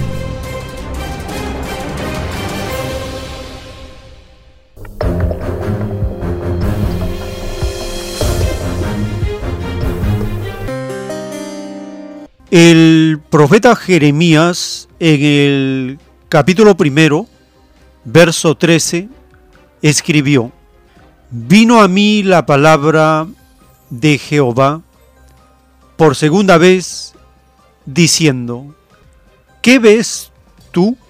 Y dije, veo una olla que hierve, y su faz está hacia el norte. Me dijo Jehová, del norte se soltará el mal sobre todos los moradores de esta tierra. Libro del profeta Jeremías, capítulo 1, verso 13 y 14. Aquí se profetiza a Estados Unidos. Si observamos la geometría del mapa de Estados Unidos, parece una olla de perfil y tiene hasta su mango y encima toda esa parte de Canadá parece el vapor de agua que hierve.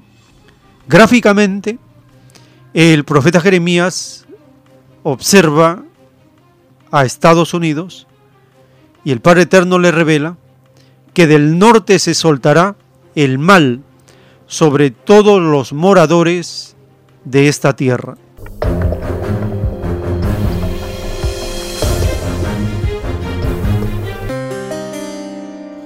Y en el libro Lo que vendrá están los títulos de los rollos telepáticos dictados por el Divino Padre Eterno.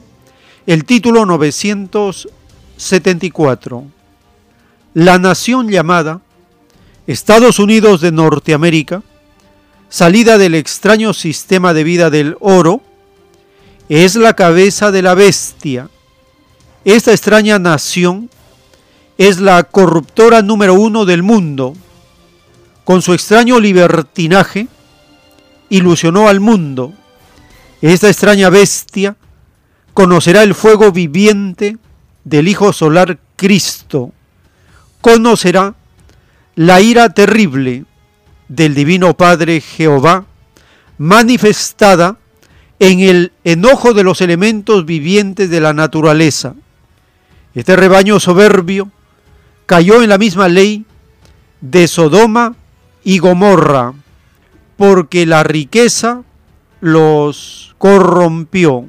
Esta nación será aislada por el resto del mundo, tal como ella aisló a otros, con la misma vara con que midió a otros, será medida también ella. Escrito por el primogénito solar, Alfa y Omega.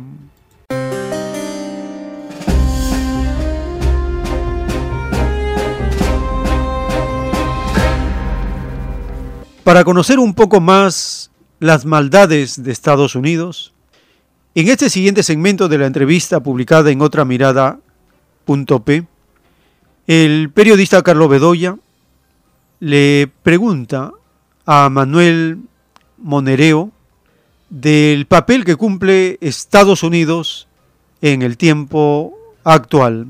Escuchemos este siguiente segmento Manuel Monereo habla del tipo de imperialismo eh, que es Estados Unidos y esta falsedad del orden basado en las reglas de ellos, el poder estructural, la globalización y lo inservible que ha resultado ya para Estados Unidos la Organización Mundial del Comercio, habla del pacto roto de las élites. Escuchemos a Manuel Monereo.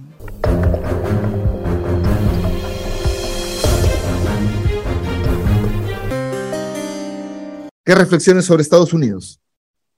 Yo creo que, que el tipo de imperialismo que ha practicado Estados Unidos eh, hay que estudiarlo con mucha atención, como hace Perry Anderson. ¿no? porque es un imperialismo muy sofisticado, ¿no? Muy, es un imperialismo informal, eh, donde tiene un enorme control sobre el mundo y donde eh, ha conseguido una cosa fundamental que hoy se da por supuesto, ¿no? que es que esto que llaman el orden internacional basado en reglas, que es justamente su leitmotiv eh, político, es absolutamente verdad es el orden basado en sus reglas y en sus intereses. Estados Unidos tiene lo que los especialistas en relaciones internacionales llaman poder estructural, ¿no? Y el que tiene poder estructural es el que diseña unas reglas del juego, la impone y esa regla del juego siempre le beneficia. Y cuando, la, cuando no lo beneficia, patea el tablero. Es decir, Estados Unidos juega siempre a la mayor. Entonces, por ejemplo, ¿no? Eh, una de las cosas interesantes que ha hecho China es ganarle a Estados Unidos en su territorio. Es decir, hoy China es el que defiende la globalización frente al proteccionismo creciente de Estados Unidos. ¿Eso qué significa? Que se ha quedado fuera de, este, de, este, de esta regla la Organización Mundial de Comercio.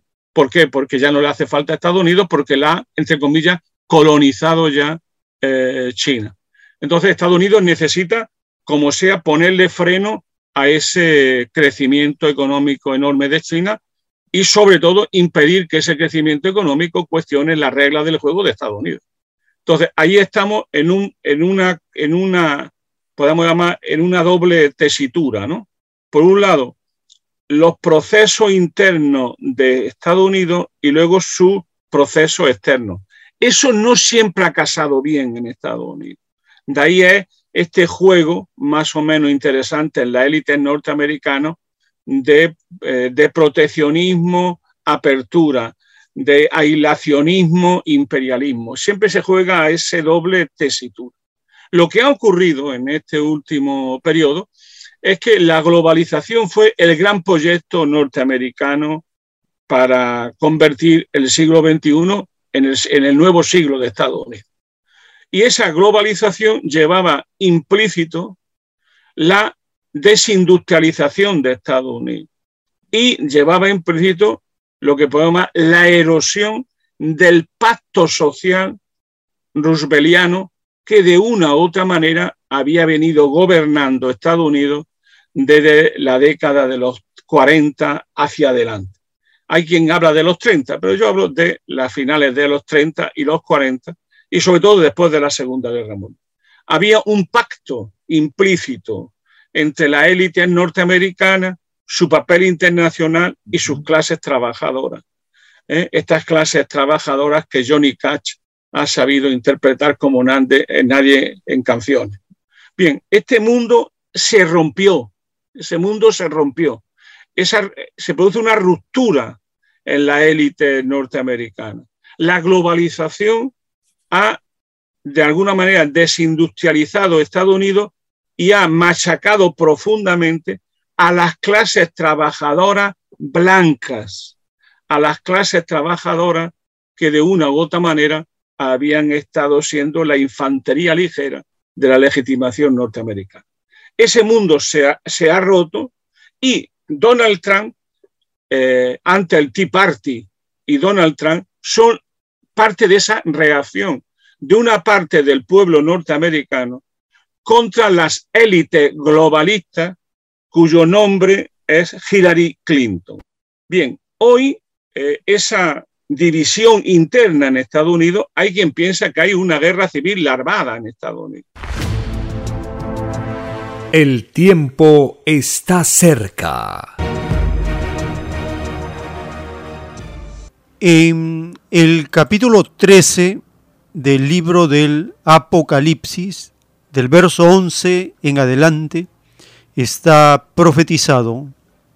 Después vi otra bestia que subía de la tierra y tenía dos cuernos semejantes a los de un cordero, pero hablaba como dragón, y ejerce toda la autoridad de la primera bestia en presencia de ella, y hace que la tierra y los moradores de ella adoren a la primera bestia, cuya herida mortal fue sanada.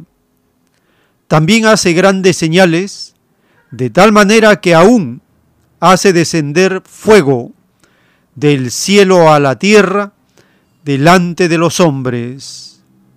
Apocalipsis capítulo 13 del verso 1 al 13. En el verso 13 se profetiza la bomba atómica, las armas nucleares. También hace grandes señales, de tal manera que aún hace descender fuego del cielo a la tierra delante de los hombres. Y en el libro Lo que vendrá está escrito el título 1059, dictado por el Padre Eterno antes de que los hombres demonios desencadenen la guerra atómica, primero será el llorar y crujir de dientes. No habrá guerra atómica, porque el mundo abandonará a la bestia. La bestia cae porque el mundo cambia de costumbres. Habrá la guerra del Armagedón, que significa gente que se arma, cada cual se armará con las propias ideas que generó en la vida, porque idea por idea, a partir de los 12 años de edad, serán juzgadas. Lo más microscópico que se tuvo en sí mismo es juzgado, porque escrito fue que el divino juicio solar juzgaría todas las cosas imaginables escrito por el primogénito solar, Alfa y Omega.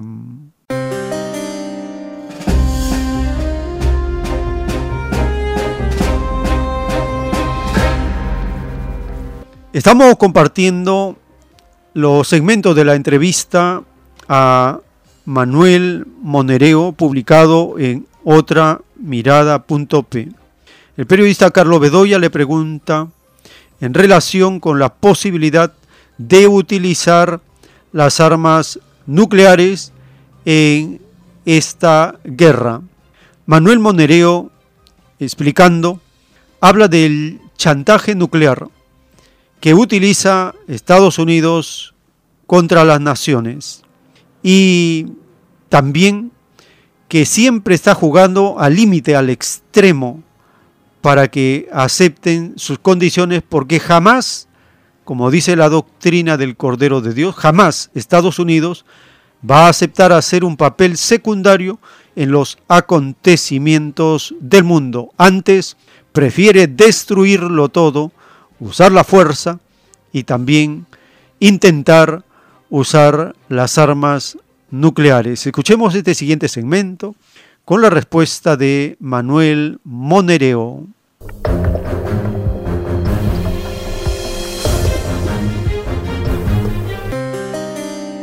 ¿La guerra puede volverse nuclear?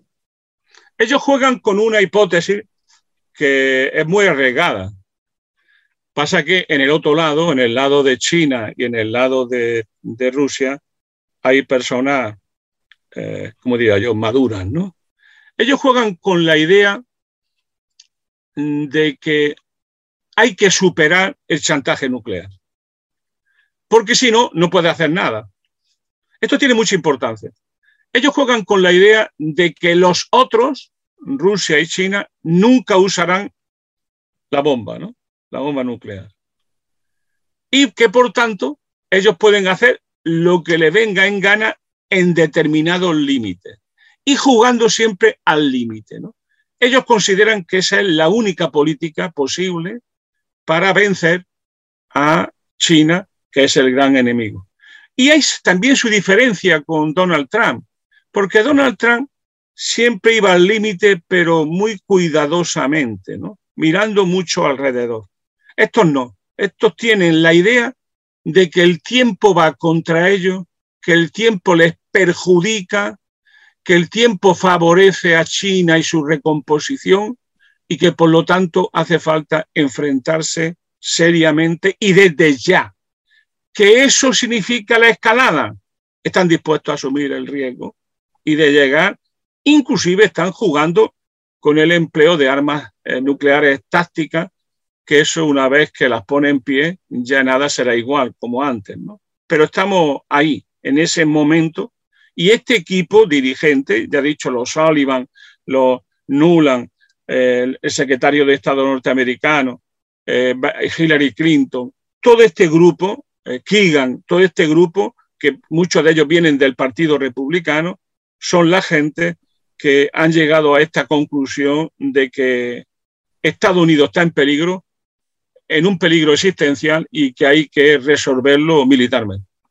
Qué peligroso eso, porque Estados Unidos se construyó como hegemón mundial tras dos bombas nucleares, ¿no? En Hiroshima y Nagasaki, y, entonces ahora puede repetir ese plato, ¿no? Sería muy peligroso.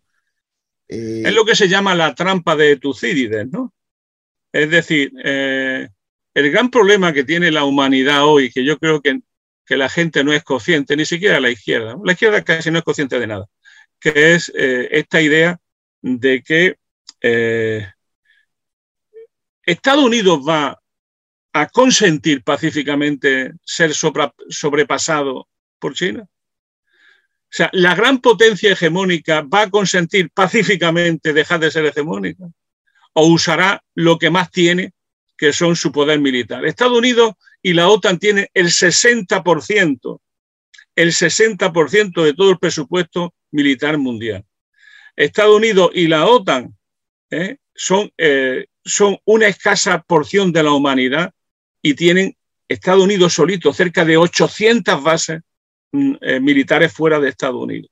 Es decir, prácticamente Estados Unidos es el único país del mundo que es capaz de funcionar como un imperio y que es capaz de, de meterte 200.000, 300.000 marines en cualquier parte del mundo en un mes, porque está preparado para eso con una fuerza de combate en torno fundamentalmente a la marina y al uso de los portaaviones, que tienen capacidad de colocarte 200.000 marines en un mes en cualquier parte del globo e intervenirte inmediatamente militarmente. Si encima de eso tienen capacidad para, sancionarte económicamente y estrangularte económicamente, eh, Estados Unidos no tiene, eh, tiene un gran peligro. Y yo creo que el gran problema que estamos subestimando es que Estados Unidos no le va a temblar el pulso en usar todo tipo de armas para impedir dejar de ser el hegemón.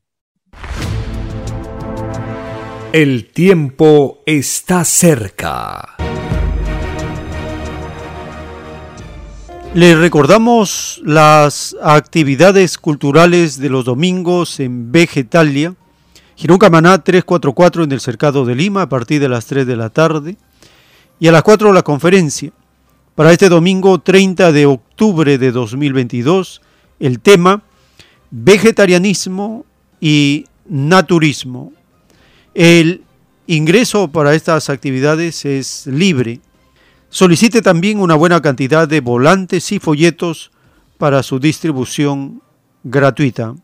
Y en el distrito del Lince también puede acercarse de lunes a sábado a partir del mediodía para solicitar volantes y folletos y así participar en la campaña Romper el dormir de las masas con el conocimiento, la revelación enviada por el Divino Padre Eterno a este mundo de la prueba de la vida, llegando ya a su etapa final, porque todas las señales que vemos, que nos enteramos, todas las relaciones que hacemos de los acontecimientos con la profecía del Evangelio, nosotros mismos ya somos actores, intérpretes de los acontecimientos bíblicos del juicio de Dios.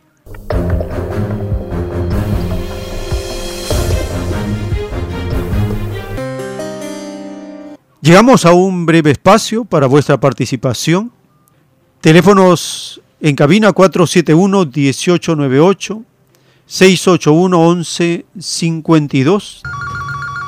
Tenemos una comunicación. Sí, Francisco León, Ah, brevemente. Adelante, hermano, le escuchamos. Sí, es- este, desde hace décadas los dirigentes norteamericanos, eh, cuando hay crisis, dicen que ellos manejan todas las opciones sobre la mesa. ¿no? Creo que hay que comprender bien esas palabras.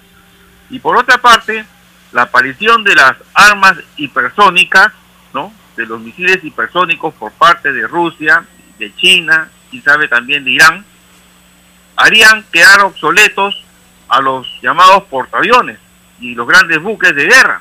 No hay buque insumergible. ¿no? Eso se demostró en décadas pasadas con el Yamato, el Bismarck, etcétera, ¿no? que se consideraban insumergibles. Lo cual dejaría a Estados Unidos como opción, como dice el señor, ¿no? Al límite las armas nucleares. Muy agradecido. Muchas gracias, hermano, por su participación. Y es importante reconocer que estamos en una nueva fase del capitalismo, su fase de agonía.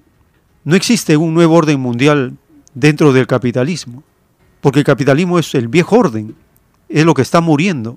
Y la doctrina cuando menciona el nuevo orden mundial se refiere al reino de Dios, al comunismo, comunismo celestial con filosofía de niño. Y también estamos escuchando en las explicaciones de Manuel Monereo. Estamos en un nuevo ciclo, una nueva etapa histórica, en donde Oriente vuelve a tener preponderancia en los acontecimientos del mundo. Y la doctrina del Cordero de Dios confirma que el Divino Padre le otorga al Oriente este premio porque han cultivado una moralidad superior a la inmoralidad del Occidente. Y nos dice que en Occidente la prensa dominante oculta la elevada moral del Oriente. Solo nos dan a conocer lo imperfecto del hemisferio oriental. Tenemos una comunicación. Aló, su, su nombre. Sí, Luis Ramírez, hermano, de acá de de acá de Lima. Adelante, hermano, le escuchamos. Digo, hermano, lo que aquí yo este, realmente salió su programa, pero este, hay, este, hay estudios que realmente la población no sabe, pero yo sí tengo este, conocimiento. Casi la mayoría de los anuncios mineros, los más grandes, en este caso Yanacocha, este, el otro Cerro Verde, o sea, los más grandes, ¿ah? están financiados por el Banco Mundial. Este, ahora último, este de acá de, de, de Petroperú y la refinería.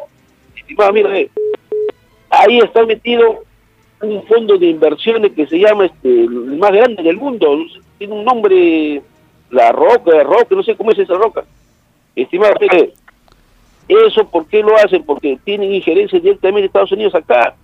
O sea, no ven como un país colonialista, o sea, no, no ven, ellos lo tratan como si fuéramos una sucursal de, entonces, lamentablemente aquí, estimado profesor Castillo, no sé, le falta estrategia o falta, digamos, decisión política de hacernos respetar. O sea, estas leyes que están acá favorecen pues, para todas estas intervenciones que hacen en las minas, en, en los empresas estratégicas del Estado.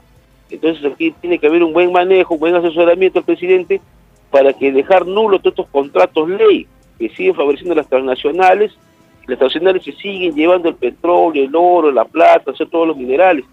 Entonces, este, países soberanos, tenemos el ejemplo, hermano, me gustaría que su programa lo ponga, de Vietnam.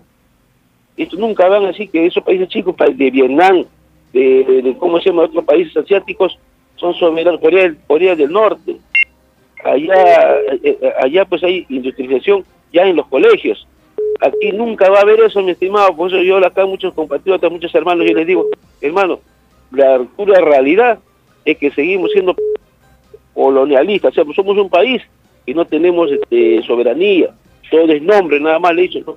A ver, yo le digo, dignidad, ¿qué cosa es soberanía? ¿Qué cosa es tener principalmente este, buena educación, una educación al menos de primera y pública? No hay. Salud, tampoco, ahora peor por el COVID, todo el centro de salud está de lo peor, hermano. Y lo que es peor, de que en este país ha permitido la invasión de millones de venezolanos, si antes que ellos lleguen de, los venezolanos ya era un caos, ya estaba en la desgracia del sector salud, el sector de educación, ahora está peor y eso no lo quieren decir, entonces ¿qué pasa? Esta invasión que ha pasado es estrategia justamente de estos países como Estados Unidos, un país ya fracasado económicamente, y la prensa no lo dice nada. Y es más, lo peor es la doble moral.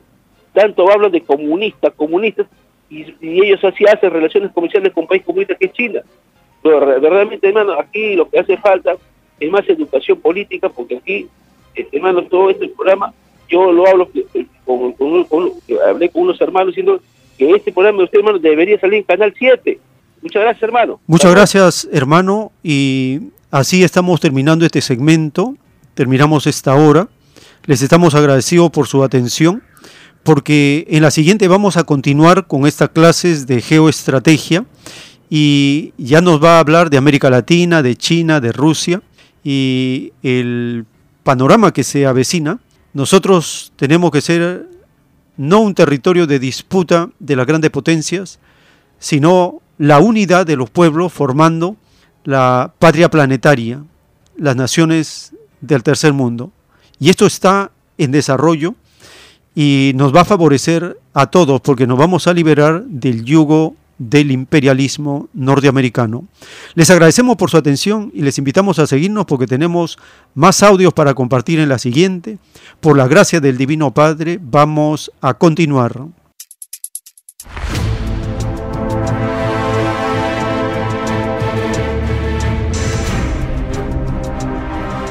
El tiempo está cerca.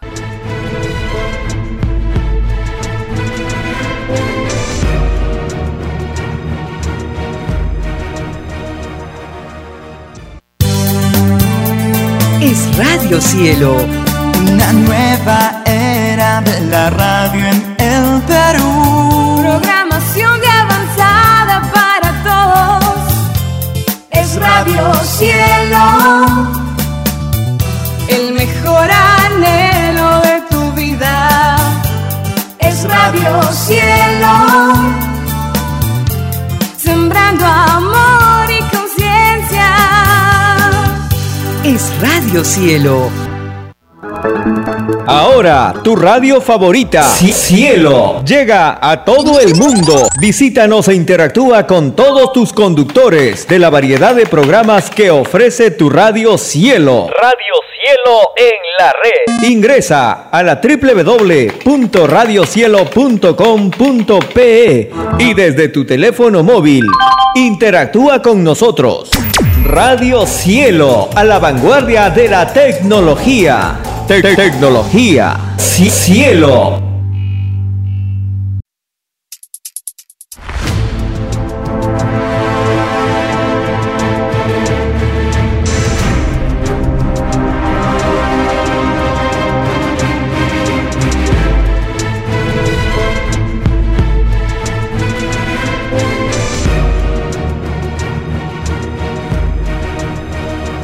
Porque los acontecimientos de la prueba de la vida no se detienen. Porque todo tiene un principio, un desarrollo y un fin. Estamos compartiendo. El tiempo está cerca. Una gran oportunidad para cambiar nuestros destinos y la vida. El cambio de costumbres provocará la caída del sistema de vida, de las leyes del oro. Los acontecimientos le salen al encuentro a las criaturas. Una nueva revelación, escrita por el primogénito solar, Alfa y Omega, se extiende por el mundo. Ciencia celeste, nueva moral, filosofía común, justicia divina. El tiempo está cerca.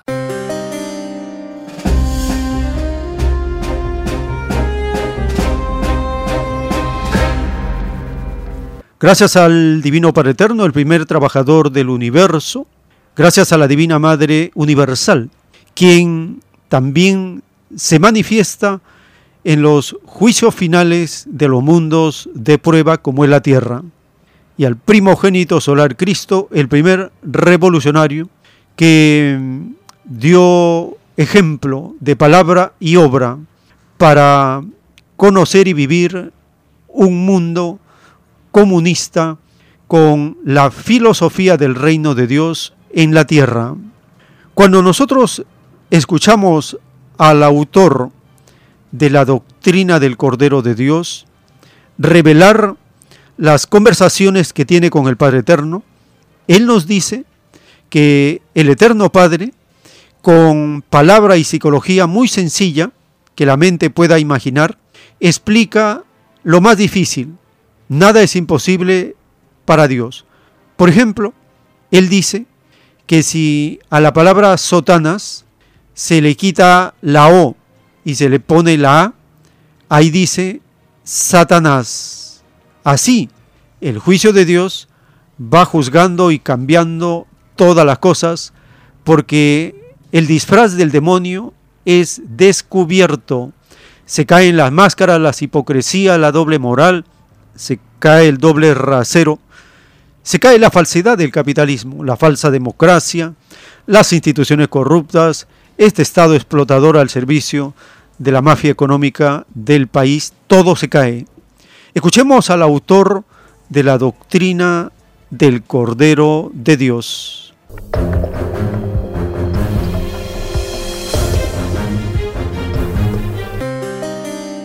Pero no la iglesia con división porque la eligió, solo Satanás divide.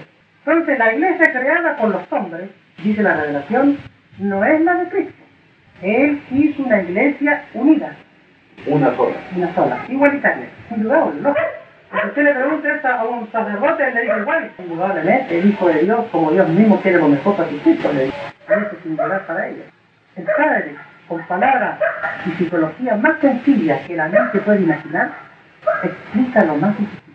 Nada es imposible para Dios. Y él dice, a la palabra Sotana, hijo, tú le quitas la O y le pones la A y tienes Satanás.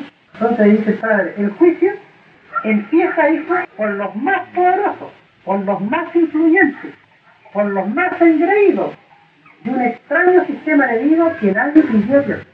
El sistema de vida basado en las leyes del oro, nadie lo pidió a Dios, porque nadie injusto se pide a Dios. Ni los llamados ricos pidieron el sistema de vida ¿Están comprendiendo ahora lo que dice el Evangelio, el llorar y crujir de dientes? En forma microscópica porque esto es infinito. Entonces dice el Padre, el juicio empieza por los llamados religiosos. Empieza por los que me confundieron a mis hijos. El Padre le llama a ellos la gran ramera en revelación, que comerció con el mejor postor. Cuando surgió una nación, allá iba la ramera, bendiciones. Ahí eh, la nación fabricaba armas, sabía que se mataban, igual, no adaptaban, les decía los reyes, era lo mismo. ¿Por qué Dios, digamos, no puede unificar todo en una sola religión? El término dicho, hermano. El que tenía que unificar era el hombre, porque la prueba era para el hombre. El Eterno solo observa lo que a él se le pidió. No está bien, pero el hombre es el que divide. Sí, Pero el hombre pidió tiempo, espacio, filosofía para su paz. Y el Padre respeta el tiempo que se le pidió a él. Esto de lo que he pedido es lo que le contestó que era antes de, de nacer. Sí. Que que él pidió. ¿Y cómo se comprueba eso? Por el juicio anunciado. Si se anunció un juicio, significa que esto tiene un fin, tiene un término. El juicio es la última palabra en todas las cosas. El tiempo está cerca. Dice el Divino Padre Eterno en un plano celeste, y al deciros que la tierra pasará, mas mis palabras no pasarán, quise deciros que todo lo falso y todo lo que ha violado la ley del Padre cae. Mis palabras no pasarán significa el envío de una nueva doctrina, porque toda doctrina sale de la palabra viviente del Padre. Los sucesos del futuro los crea el Padre. Vosotros vivís un presente a medida como se presentan las cosas, y según vuestras intenciones en el presente, así nace vuestro futuro, porque así como obras, así obrarán contigo los acontecimientos del futuro, que son tan vivientes como lo es vuestro espíritu. La religión fue la primera ciega, no enseñaba que todo humilde es primero en el reino, y por qué no en la tierra, y viendo la injusticia, no reprendió a la causa, no reprendió a la bestia capitalista, hizo lo contrario, entró en alianzas con ella, la reconoció y la legalizó. Nada hizo contra ella, pactó con ella, convirtiéndose en la primera ramera del mundo, coronó sus reyes, bendijo sus armas, sabiendo la roca que el mandamiento del Padre dice, no matarás. Al bendecir las armas con que se matan los hijos del Padre, legalizó el uso de ellas. ¿Por qué lo hizo? Dejemos que la ramera conteste al mundo las acusaciones que le hace el Padre. Ciega fue y ciega caerá. Hasta el último instante de los acontecimientos será soberbia. Confundió la verdadera espiritualidad con un reinado de conveniencia, porque ha explotado la fe como nadie lo ha hecho. Tomó sobre sus hombros la dirección espiritual de un mundo sin tener la suficiente moral. Escrito por el primogénito solar, Alfa y Omega.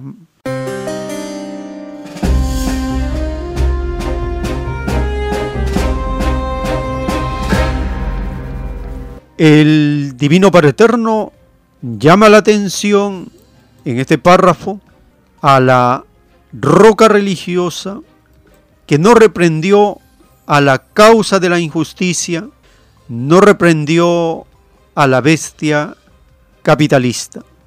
En relación con ese error de interpretación de la realidad, de los hechos, de los acontecimientos, de las intenciones, en el capítulo 15 del libro de Job encontramos la respuesta que Elifaz Temanita le da a Job y en su respuesta reprende a Job. Escuchemos este argumento de Elifaz que aparenta ser justo, razonable, pero en el fondo no está reprendiendo la causa del mal, se está equivocando. Escuchemos el capítulo 15 del libro de Job.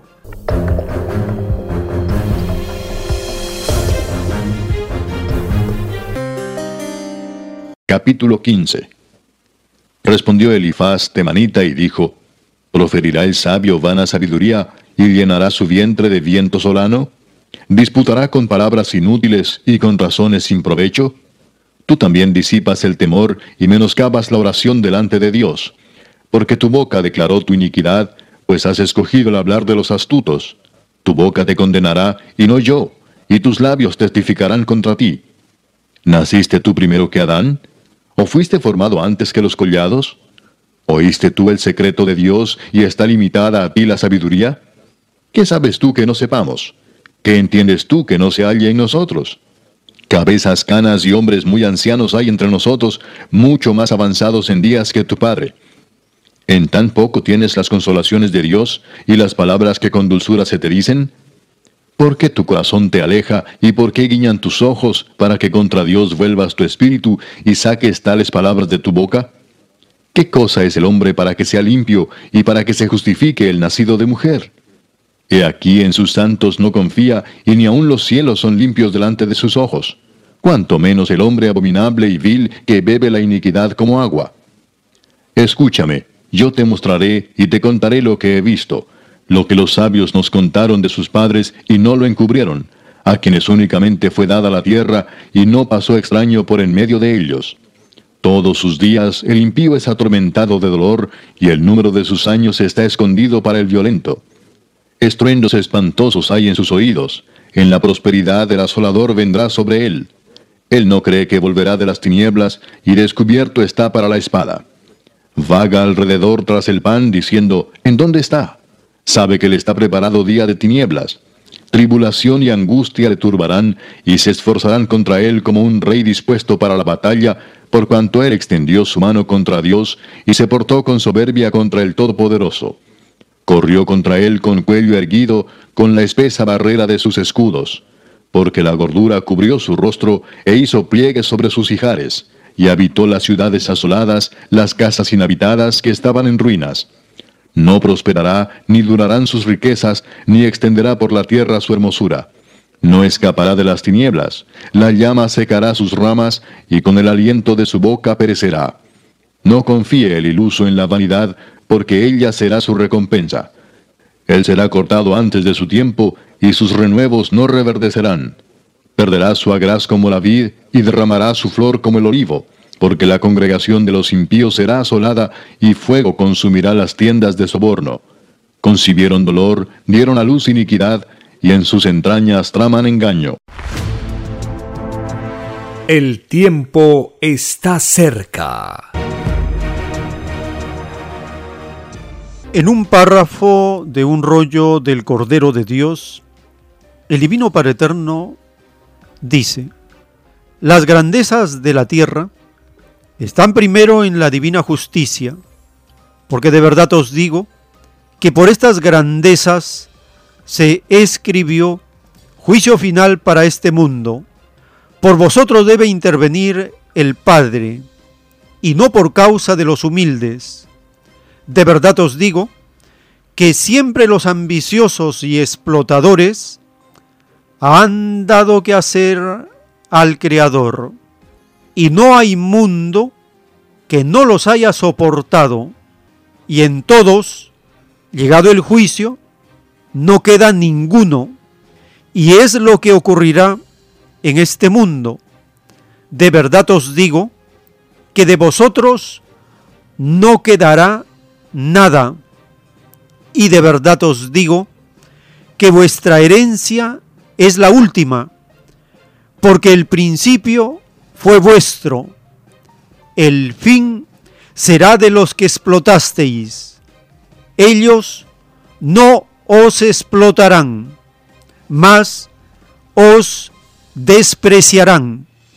Y de verdad os digo que esta generación será la primera. Todas las naciones que estuvieron sometidas a vosotros se unirán formando una sola, y ya no tendréis a quien explotar.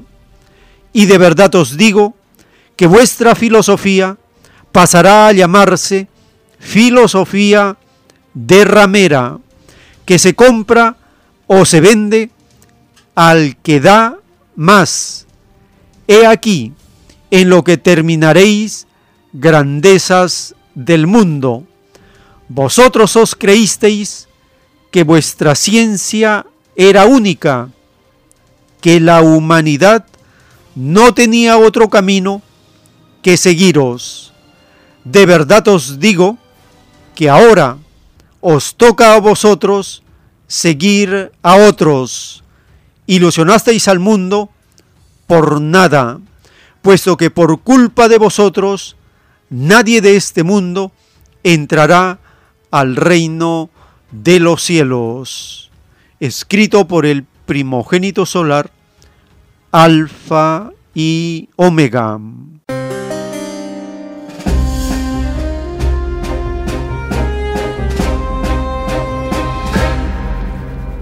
Esta profecía del Divino Padre, escrito hacia 1970, a partir de esos años, anuncia que las naciones del tercer mundo, las que fueron sometidas a las naciones capitalistas, se unirán formando una sola nación y las naciones capitalistas ya no podrán explotar. Estamos compartiendo los segmentos de la entrevista publicada en otra mirada a Manuel Monereo.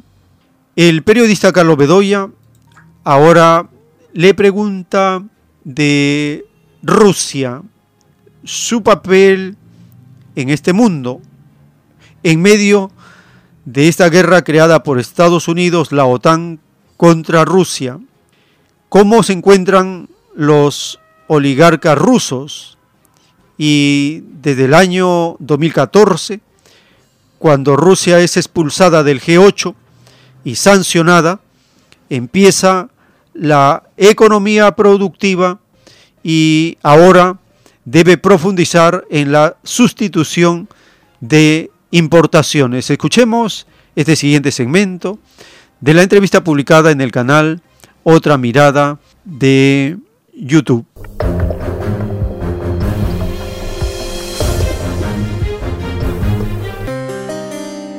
¿Cuáles son los probables escenarios en, el curso de esta guerra para este gigante también, que es Rusia?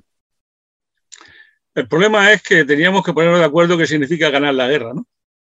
Eh, lo que es evidente es que no la está perdiendo. Yo creo que eso eh, tiene mucha importancia. Y curiosamente, ni la está perdiendo militarmente, pero tampoco la está perdiendo económicamente.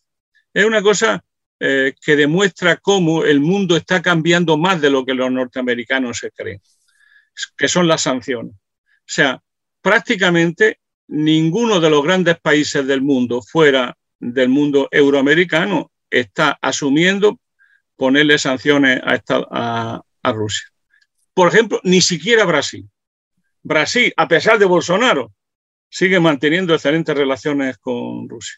Es decir, hay un mundo que está cambiando y las grandes potencias, estoy hablando de Indonesia, estoy hablando de Vietnam, estoy hablando de Pakistán, estoy hablando en parte también de Filipinas, estoy hablando de la India, las grandes potencias mm, del mundo demográfica y las que están llamadas a protagonizar el mundo, esas no van a aceptar las eh, sanciones contra Rusia.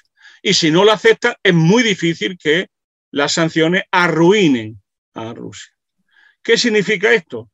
que Rusia está saliendo muy bien parada de las sanciones y está además recomponiendo su mapa interno.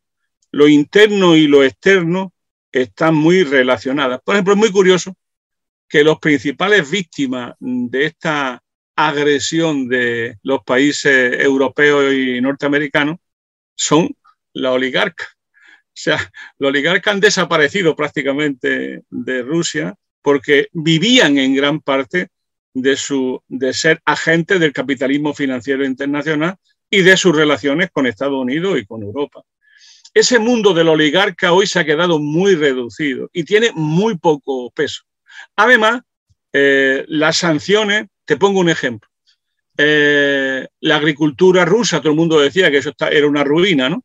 Pues hace años, cuando empezaron las sanciones, pues Rusia tuvo que empezar a producir trigo en cantidades ingentes y fertilizantes. Bueno, pues hoy es uno de los mayores productores del mundo de trigo y de fertilizantes. Es más, de, de trigo eh, lo es este año de una manera soberbia, porque tiene una de las mejores cosechas de toda su historia. Es decir, que Rusia tiene una cosa que no se conoce bien desde América Latina y desde Europa. Es una economía productiva que es capaz de producir cualquier cosa en un tiempo muy limitado. Y ahora está obligándose a hacer una política que tendría que haber hecho mucho antes de sustitución de importaciones y eso lo va a hacer eh, de una manera yo creo que muy rápida, lo está haciendo en la tecnología punta, está reconvirtiendo parte de su aparato industrial en el aparato militar y estamos delante de la configuración de un capitalismo de Estado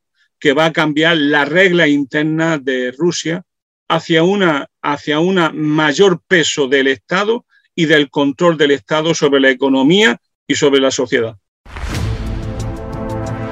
El tiempo está cerca.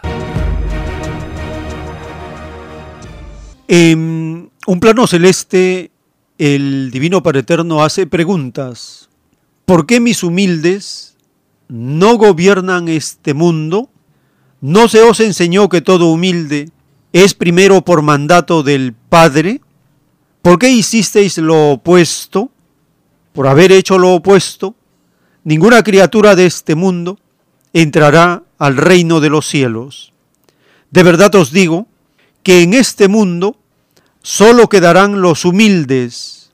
Ninguno que no fue humilde quedará. He aquí la realidad del futuro. Todas las naciones explotadas y subdesarrolladas se unirán y formarán una sola potencia, la potencia más grande que se haya conocido en este mundo. Y de verdad os digo que no habrán más ricos ni explotadores en este mundo, porque tales aberraciones pertenecieron a un lejano mundo llamado materialismo, un mundo que pidió ser probado en muchas filosofías, de las cuales ninguna queda, porque ninguna ensalzó lo del Padre por sobre todas las cosas, escrito por el primogénito solar, Alfa y Omega.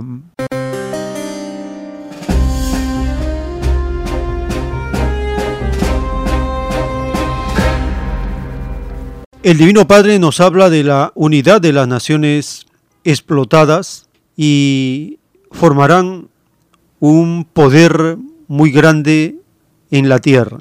¿Qué papel puede jugar Rusia junto con naciones que van fortaleciendo su poder económico y su influencia, como China, y el apoyo que puedan recibir de Irán? Sumado a esto a las organizaciones, sumado esto a las organizaciones como la de cooperación de Shanghái y el BRIC. Estas organizaciones son incluyentes, no son como el G7 que es excluyente. Eso permite la incorporación de más naciones, como estamos escuchando en la participación de Manuel Monereo, en la entrevista publicada por otramirada.p.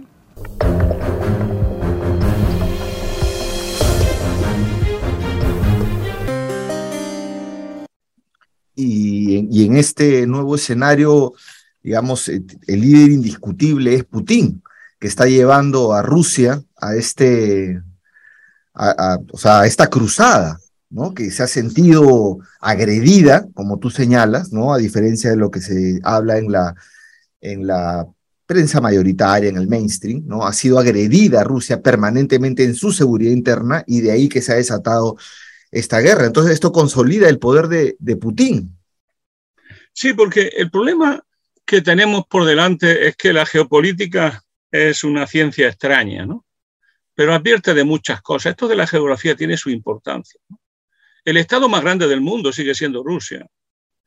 Y, tiene un tercio de las reservas mundiales de casi todo, de casi todo. Es más, si sigue hacia adelante la crisis climática, más productivas serán las tierras rusas, porque muchas de ellas se van a quedar en condiciones de ser valorizadas empresarialmente y como procedimiento agrícola. Es decir, hoy Rusia tiene una fuerza productiva enorme que necesita estar organizada y que necesita estar puesta en pie, que hasta ahora las élites rusas no lo habían hecho y que yo creo que ahora sí que lo van a hacer. La guerra de Ucrania ha sido la guerra más anunciada de la historia. Todo el mundo sabía, desde George Keenan, el pobre George Keenan, ¿eh? antes de morirse, hasta John Merheimer, todo el mundo sabía que Rusia no iba a consentir un acercamiento permanente a Moscú de las tropas de la OTAN y no iba a consentir bajo ningún concepto una política de asedio, de control, de contención y de derribo de Rusia. Y que eso tarde o temprano lo iban a responder. Putin ha sabido eh, generar un nuevo consenso ruso en nombre de el patriotismo y la salvaguardia de los intereses vitales del pueblo ruso, que ha sido comprendido por el pueblo ruso. Hoy la valoración en torno a Putin está por encima del 80% del pueblo ruso. Cuidado, el 80%. ¿Me podéis decir qué gobierno europeo tiene el 80% de consenso? Que se lo digan a los británicos, que se lo digan a los italianos, a los franceses puede decírselo también ellos han ido construyendo eso por una razón muy simple, porque el pueblo ruso, que es un pueblo sabio y que ha vivido permanentemente invadido por Occidente, sabe que en este caso Putin lleva razón y que había que fortalecer la presencia en el, rusa en el mundo. Y yo creo que eso Putin lo ha sabido hacer con mucha inteligencia, guardando muy bien la forma y dando siempre la oportunidad a Occidente para llegar a un acuerdo. Lo que pasa es que ya Occidente no está en condiciones de llegar a un acuerdo. Por algo que tú has dicho antes, la suma no es de Rusia y China, la suma es de Rusia, China e Irán. Y esa suma ya no es una suma, eso multiplica. China no tiene capacidad militar para enfrentarse hoy con Estados Unidos. Pero si le suman la capacidad estratégico-militar de Rusia, sí. Y si encima le suma la capacidad militar de Irán, también. Es decir, hoy lo que se está construyendo es un polo alternativo a la OTAN en torno al órgano de cooperación de Shanghái y todavía se va a construir otro polo relacionado con este que es el refuerzo de los BRICS, porque ahora ya todo el mundo quiere entrar en los BRICS. Y el primer, la primera cosa que hará Lula será prácticamente revitalizar los BRICS y revitalizando los BRICS, ganar autonomía a América Latina, que es la gran batalla que nos jugamos este 30 de, octubre, en América Latina y en el mundo.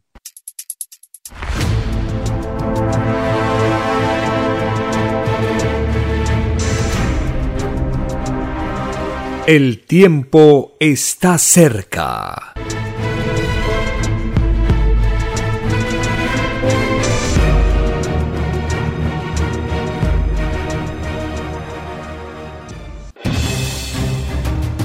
El tiempo ha llegado. Hay momentos cuando el pueblo entra en un estado de soberanía y esto ocurre cuando el creador de la vida ordena cambiarlo todo por mandato divino. Está escrito en la doctrina Alfa y Omega que deben constituirse congresos de obreros y obreras en todas las naciones. Cristo dijo en Lucas 12, verso 32, No temáis, pequeño rebaño, porque a vuestro Padre le ha placido daros el reino. Envíe sus aportes en texto y audio al 934-407-166 o solicite más información al 934 407-166. Solo una unidad común, con nueva moral, dará paz al mundo. Por orden de Dios Padre, el mundo será dirigido por los trabajadores. Ha llegado el tiempo para que el pueblo escoja su propio destino y se gobierne a sí mismo. Alegraos, humildes del mundo, vuestro yugo llega a su fin.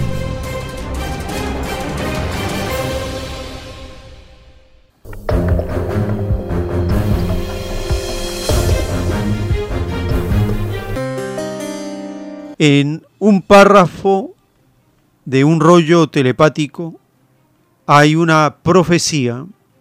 Dice el Divino Padre Eterno, surgirá una ciencia celeste que revolucionará todo el edificio humano. Por primera vez en la historia humana se estará frente a un conocimiento que no conoce límite y en sus enseñanzas participa materia y espíritu.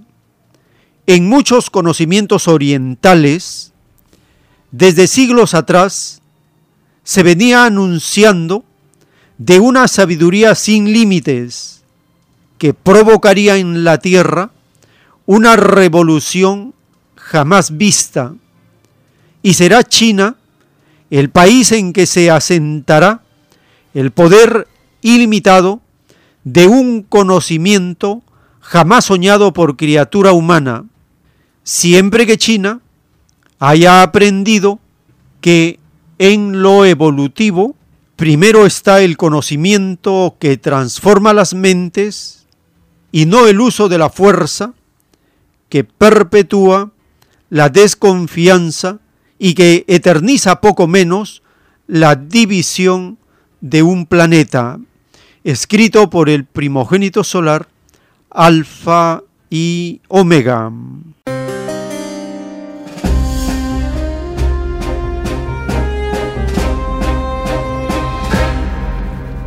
El Divino Padre Eterno profetiza de el papel que va a jugar China en los acontecimientos presentes, como el que está a la cabeza de las naciones explotadas del tercer mundo.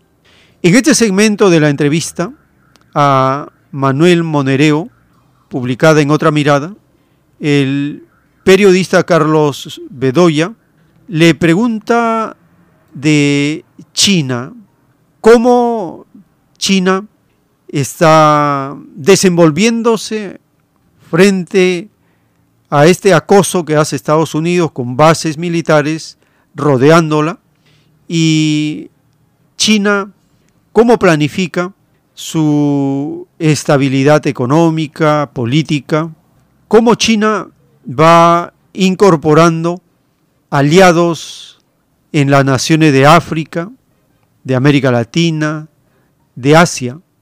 Escuchemos esta urgencia por falta de tiempo en el que se encuentra China en el momento presente.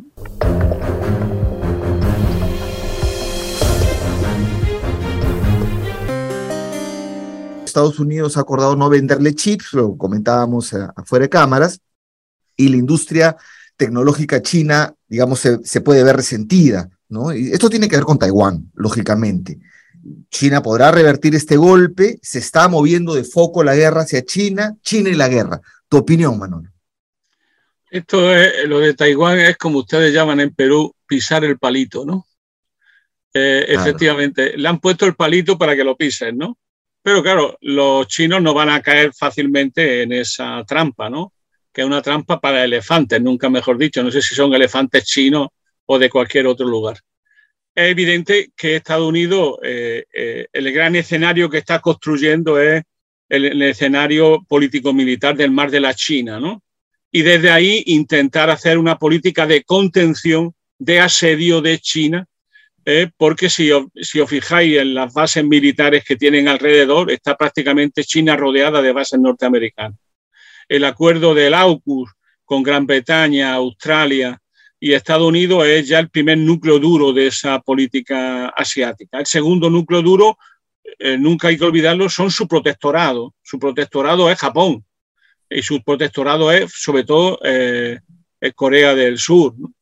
Entonces, ellos tienen protectorado militar, ellos mandan en esos países, tienen bases nucleares, tienen una parte importante de su ejército y de sus marines allí y, como he dicho, están preparados para una intervención.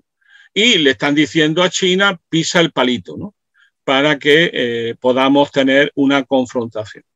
¿Qué ocurre? Que eh, China eh, es muy prudente y China tiene una política exterior muy compleja y una política interna también muy sofisticada. Eh, se, ha puesto el acento en, la duración de los mandatos de Xi Jinping, ¿no? Pero eso es una tontería porque eso ya se viene discutiendo en China desde hace muchos años. Yo he estado alguna vez por allí y, eso estaba ya asumido por todo el mundo. Es decir, es muy típico de un país como China, como en parte también otros países asiáticos, como puede ser Vietnam, con una tradición compleja, histórica y también comunista en este caso, que eh, ellos se preparan a largo plazo, como tú has dicho antes.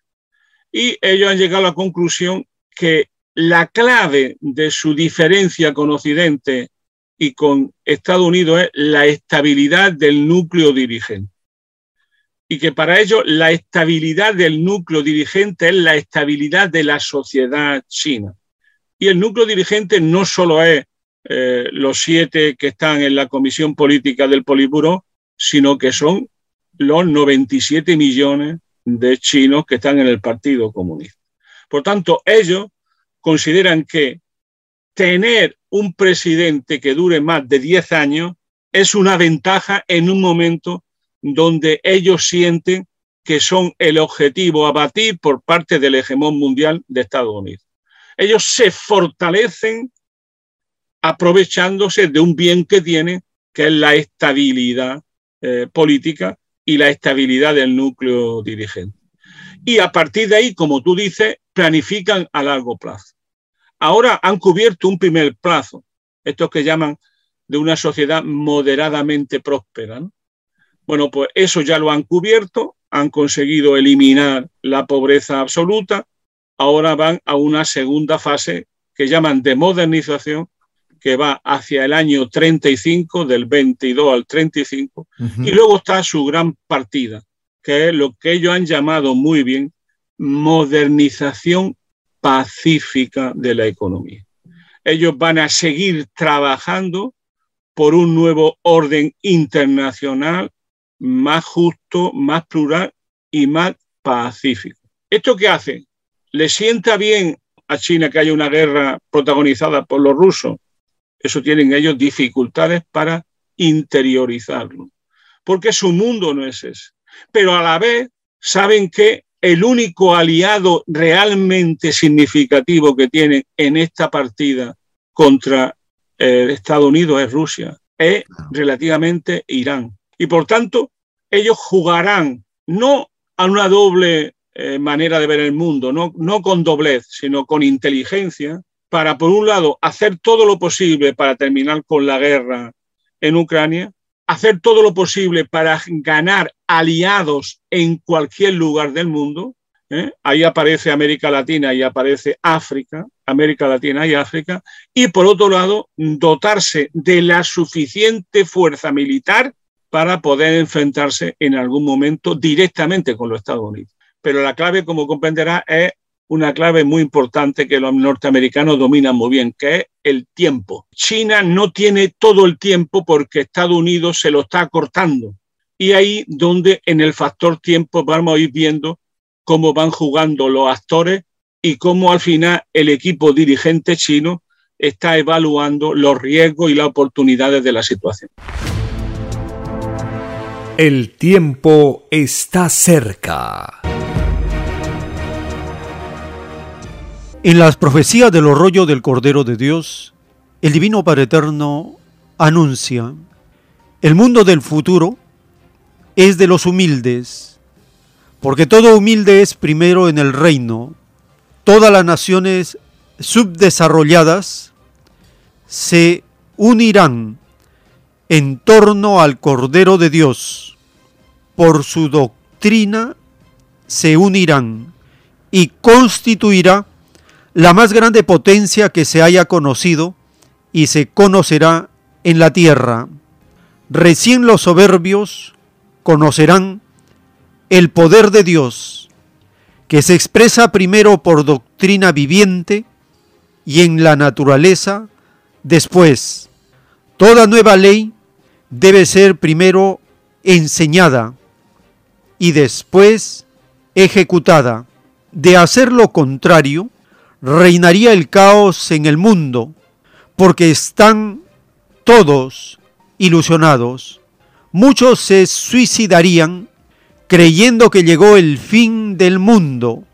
No, hijos, no hay tal cosa. Lo que hay es juicio final a un sistema de vida, a un sistema de vida que no es del reino de los cielos, no está en mis mandamientos y de raíz será arrancado de la evolución humana, escrito por el primogénito solar, Alfa y Omega.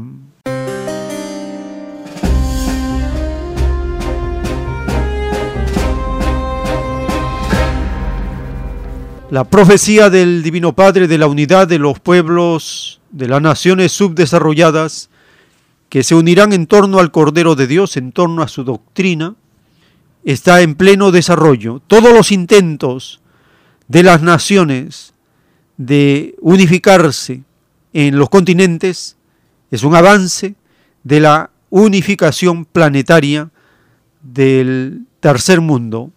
En esta parte final de la entrevista a Manuel Monereo, el periodista Carlos Bedoya le pregunta de América Latina y en la respuesta le dice que esta zona, esta región, debe dejar de ser un territorio de disputa para las grandes potencias y convertirse en una patria grande informa de un análisis hecho para que la unidad de Chile, Argentina y Brasil provoque en Estados Unidos una desesperación e incite a la guerra a estas naciones. Y habla de la intervención de Estados Unidos en esta etapa de los gobiernos de la ultraderecha, cómo Estados Unidos está preparando a la derecha extrema para que participe en los acontecimientos globales planetarios de la disputa entre Estados Unidos y el tercer mundo. Estados Unidos y China liderando a las naciones de Asia, África y América Latina. Escuchemos la última parte de este segmento de geoestrategia explicada por Manuel Monereo del Partido Comunista español.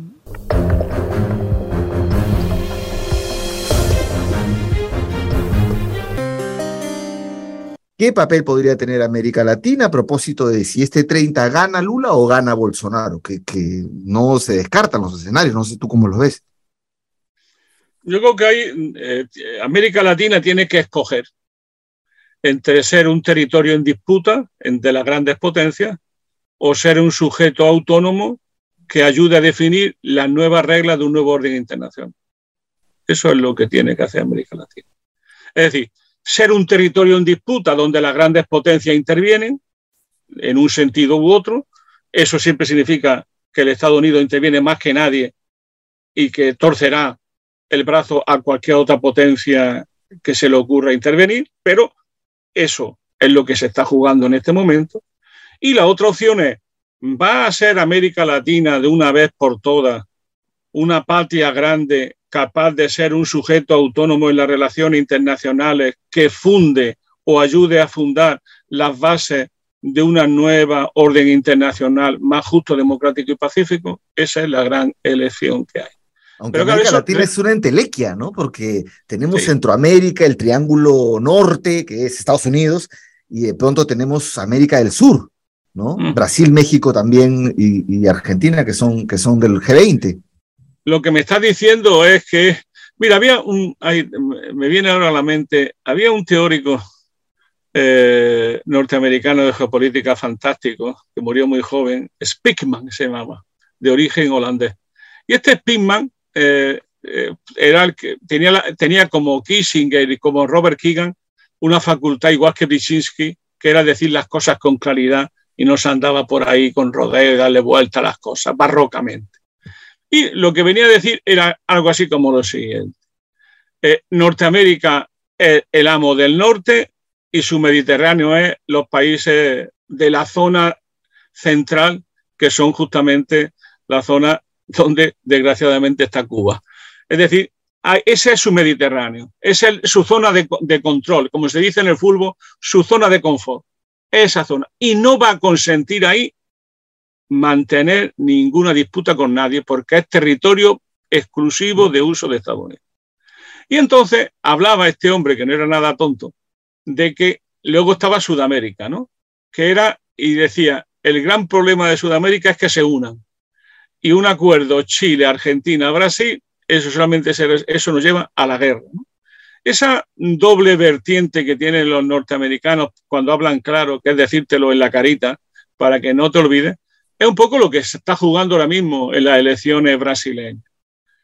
Que eh, el futuro de América Latina depende de que tenga, haya un país que tenga fuerza y consistencia para encabezar por decirlo así, la rebeldía o la rebelión. Y es el único país que tiene en este momento esa fuerza es Brasil. De hecho, desde que Brasil no actúa, después de que echaron a la, a la Dilma Rousseff, se nota mucho en América Latina esa carencia de peso político suficiente para hacer frente a los gringos. ¿no? Esto nos llevaría a hablar de, de, esto que se llama la segunda ola de, de, de, izquierda en América Latina que nos llevaría muy lejos. Pero yo solamente insistí en esto. Eh, lo que se juega en América Latina es, sobre todo en Sudamérica, es la capacidad o no de ser un sujeto actuante en las relaciones internacionales. ¿Por qué? Porque América Latina y el Caribe son elementos esenciales sin los cuales Estados Unidos no puede ejercer su hegemonía sin el peso de Estados Unidos en esta zona, Estados Unidos no puede ser hegemón en el mundo. Y claro, eso lo va a vender muy caro. Y por eso va a intervenir y está interviniendo masivamente en América Latina, mucho más de lo que nos estamos dando cuenta. ¿no? Están interviniendo en todos los lugares que pueden y sobre todo una cosa muy importante, están cambiando a las derechas las derechas latinoamericanas ya no son las que había en la primera ola de la izquierda. Ahora hay otras derechas, Ultra mucho más duras, más duras, más subversivas, más oligárquicas, más racistas. Y esas nuevas derechas ¿eh? están preparándose para el conflicto global, mucho más que la propia izquierda. Hoy me da la sensación que la izquierda es, ha vuelto, pero vuelve eh, con mucha prudencia, seguramente con razón, con muchos temores, seguramente con razón, y sin el impulso de ilusión y de esperanza que tuvo la primera ola. Y eso tiene que ver en gran parte porque, como está pasando en Chile, como está pasando en Argentina, como está pasando en, en el Brasil de Lula, donde se ha consolidado una derecha subversiva y racista en uh -huh. torno a Bolsonaro. Es decir, Está cambiando América Latina, es cierto, hay una nueva ola de izquierda, pero lo que está cambiando es la derecha y su visión del mundo claramente alineado con los Estados Unidos y preparatorio de la nueva fase donde serán llamados por el hegemón a que interpreten las leyes del movimiento. El tiempo está cerca. En el libro Lo que vendrá están los títulos de los rollos telepáticos del Cordero de Dios, dictados por el Divino Padre Eterno. En el título 988 el Divino Padre Eterno anuncia la bestia, salida del extraño sistema de vida del oro, dejará al abandono a las naciones que ilusionó con su oro. La bestia llamada fascismo se hará cargo del destino de tales naciones. Es el fin de los tiempos que pertenecen a uno de los más extraños sistemas de vida que se haya tenido memoria en este planeta. Un extraño sistema que producía y se destruía.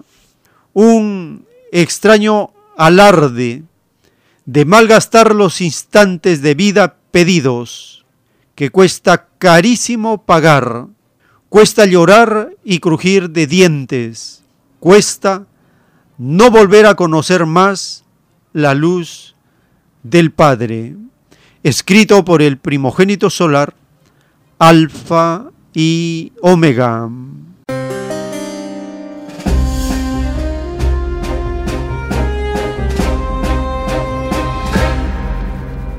Les recordamos las actividades culturales de los domingos en Vegetalia, Girón Camaná 344 en el Cercado de Lima, desde las 3 de la tarde.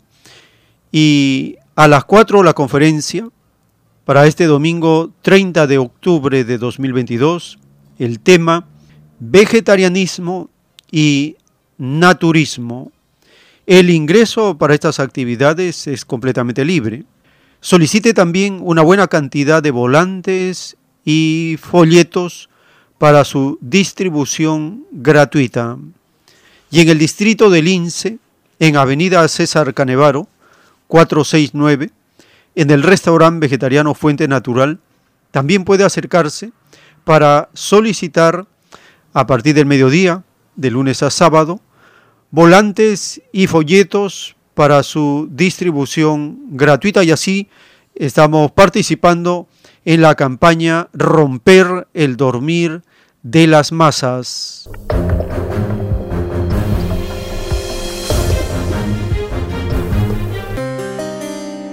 Les avisamos que ya pueden escuchar em, audios en podcast los 3.000 títulos de los rollos telepáticos del Cordero de Dios. Son 46 horas de audio que están en siete plataformas de podcast, las más sintonizadas del planeta. Spotify, Apple Podcasts, Google Podcasts, Radio Public, Overcast, entre otros. Usted ingresa a estas plataformas y escribe Alfa y Omega, Ciencia Celeste, y aparece la carátula de la plataforma de podcast y luego todos los episodios para escucharlo mientras uno está trabajando, haciendo sus labores, está en viaje hacia un destino determinado, está esperando. Vamos ganando tiempo en instruirnos porque en cada título el Divino Padre Eterno nos dice qué hacer, cómo cambiar, cómo luchar, cómo resistir, cómo combatir, cómo triunfar. Allí está la clave de la más grande revolución planetaria. Compartimos esta información que también en los horarios de los audiolibros de Radio Cielo se está transmitiendo para todos instruirnos en forma paralela, colectiva, simultánea, en el divino juicio de Dios para este mundo. Están publicados también en texto en la página web alfa y omega.com en el menú libros con un solo clic en la portada del libro Lo que vendrá se abren todos los títulos que se encuentran en el Perú y se pueden ir leyendo, compartiendo, publicando. Estamos entonces compartiendo estos trabajos de difusión de la nueva doctrina, para compartirlo por las redes y estar escuchándolos. Cuando uno escucha gana punto de luz, uno escucha, va cambiando su espíritu, su cerebro, su mente, su corazón, su cuerpo. Es una transformación total, porque el divino juicio de Dios no deja nada fuera de su justicia. Así, estamos llegando a la parte final de esta jornada informativa. Hemos compartido este documento publicado en otra mirada al escritor, analista, conferencista Manuel Monereo y nos ha hablado de la geoestrategia actual en los continentes y las naciones que están en la ubicación correspondiente de influir en los sucesos del tiempo presente. Y les agradecemos por habernos acompañado en esta jornada informativa. Si el Divino Padre Eterno lo permite, hasta una nueva edición.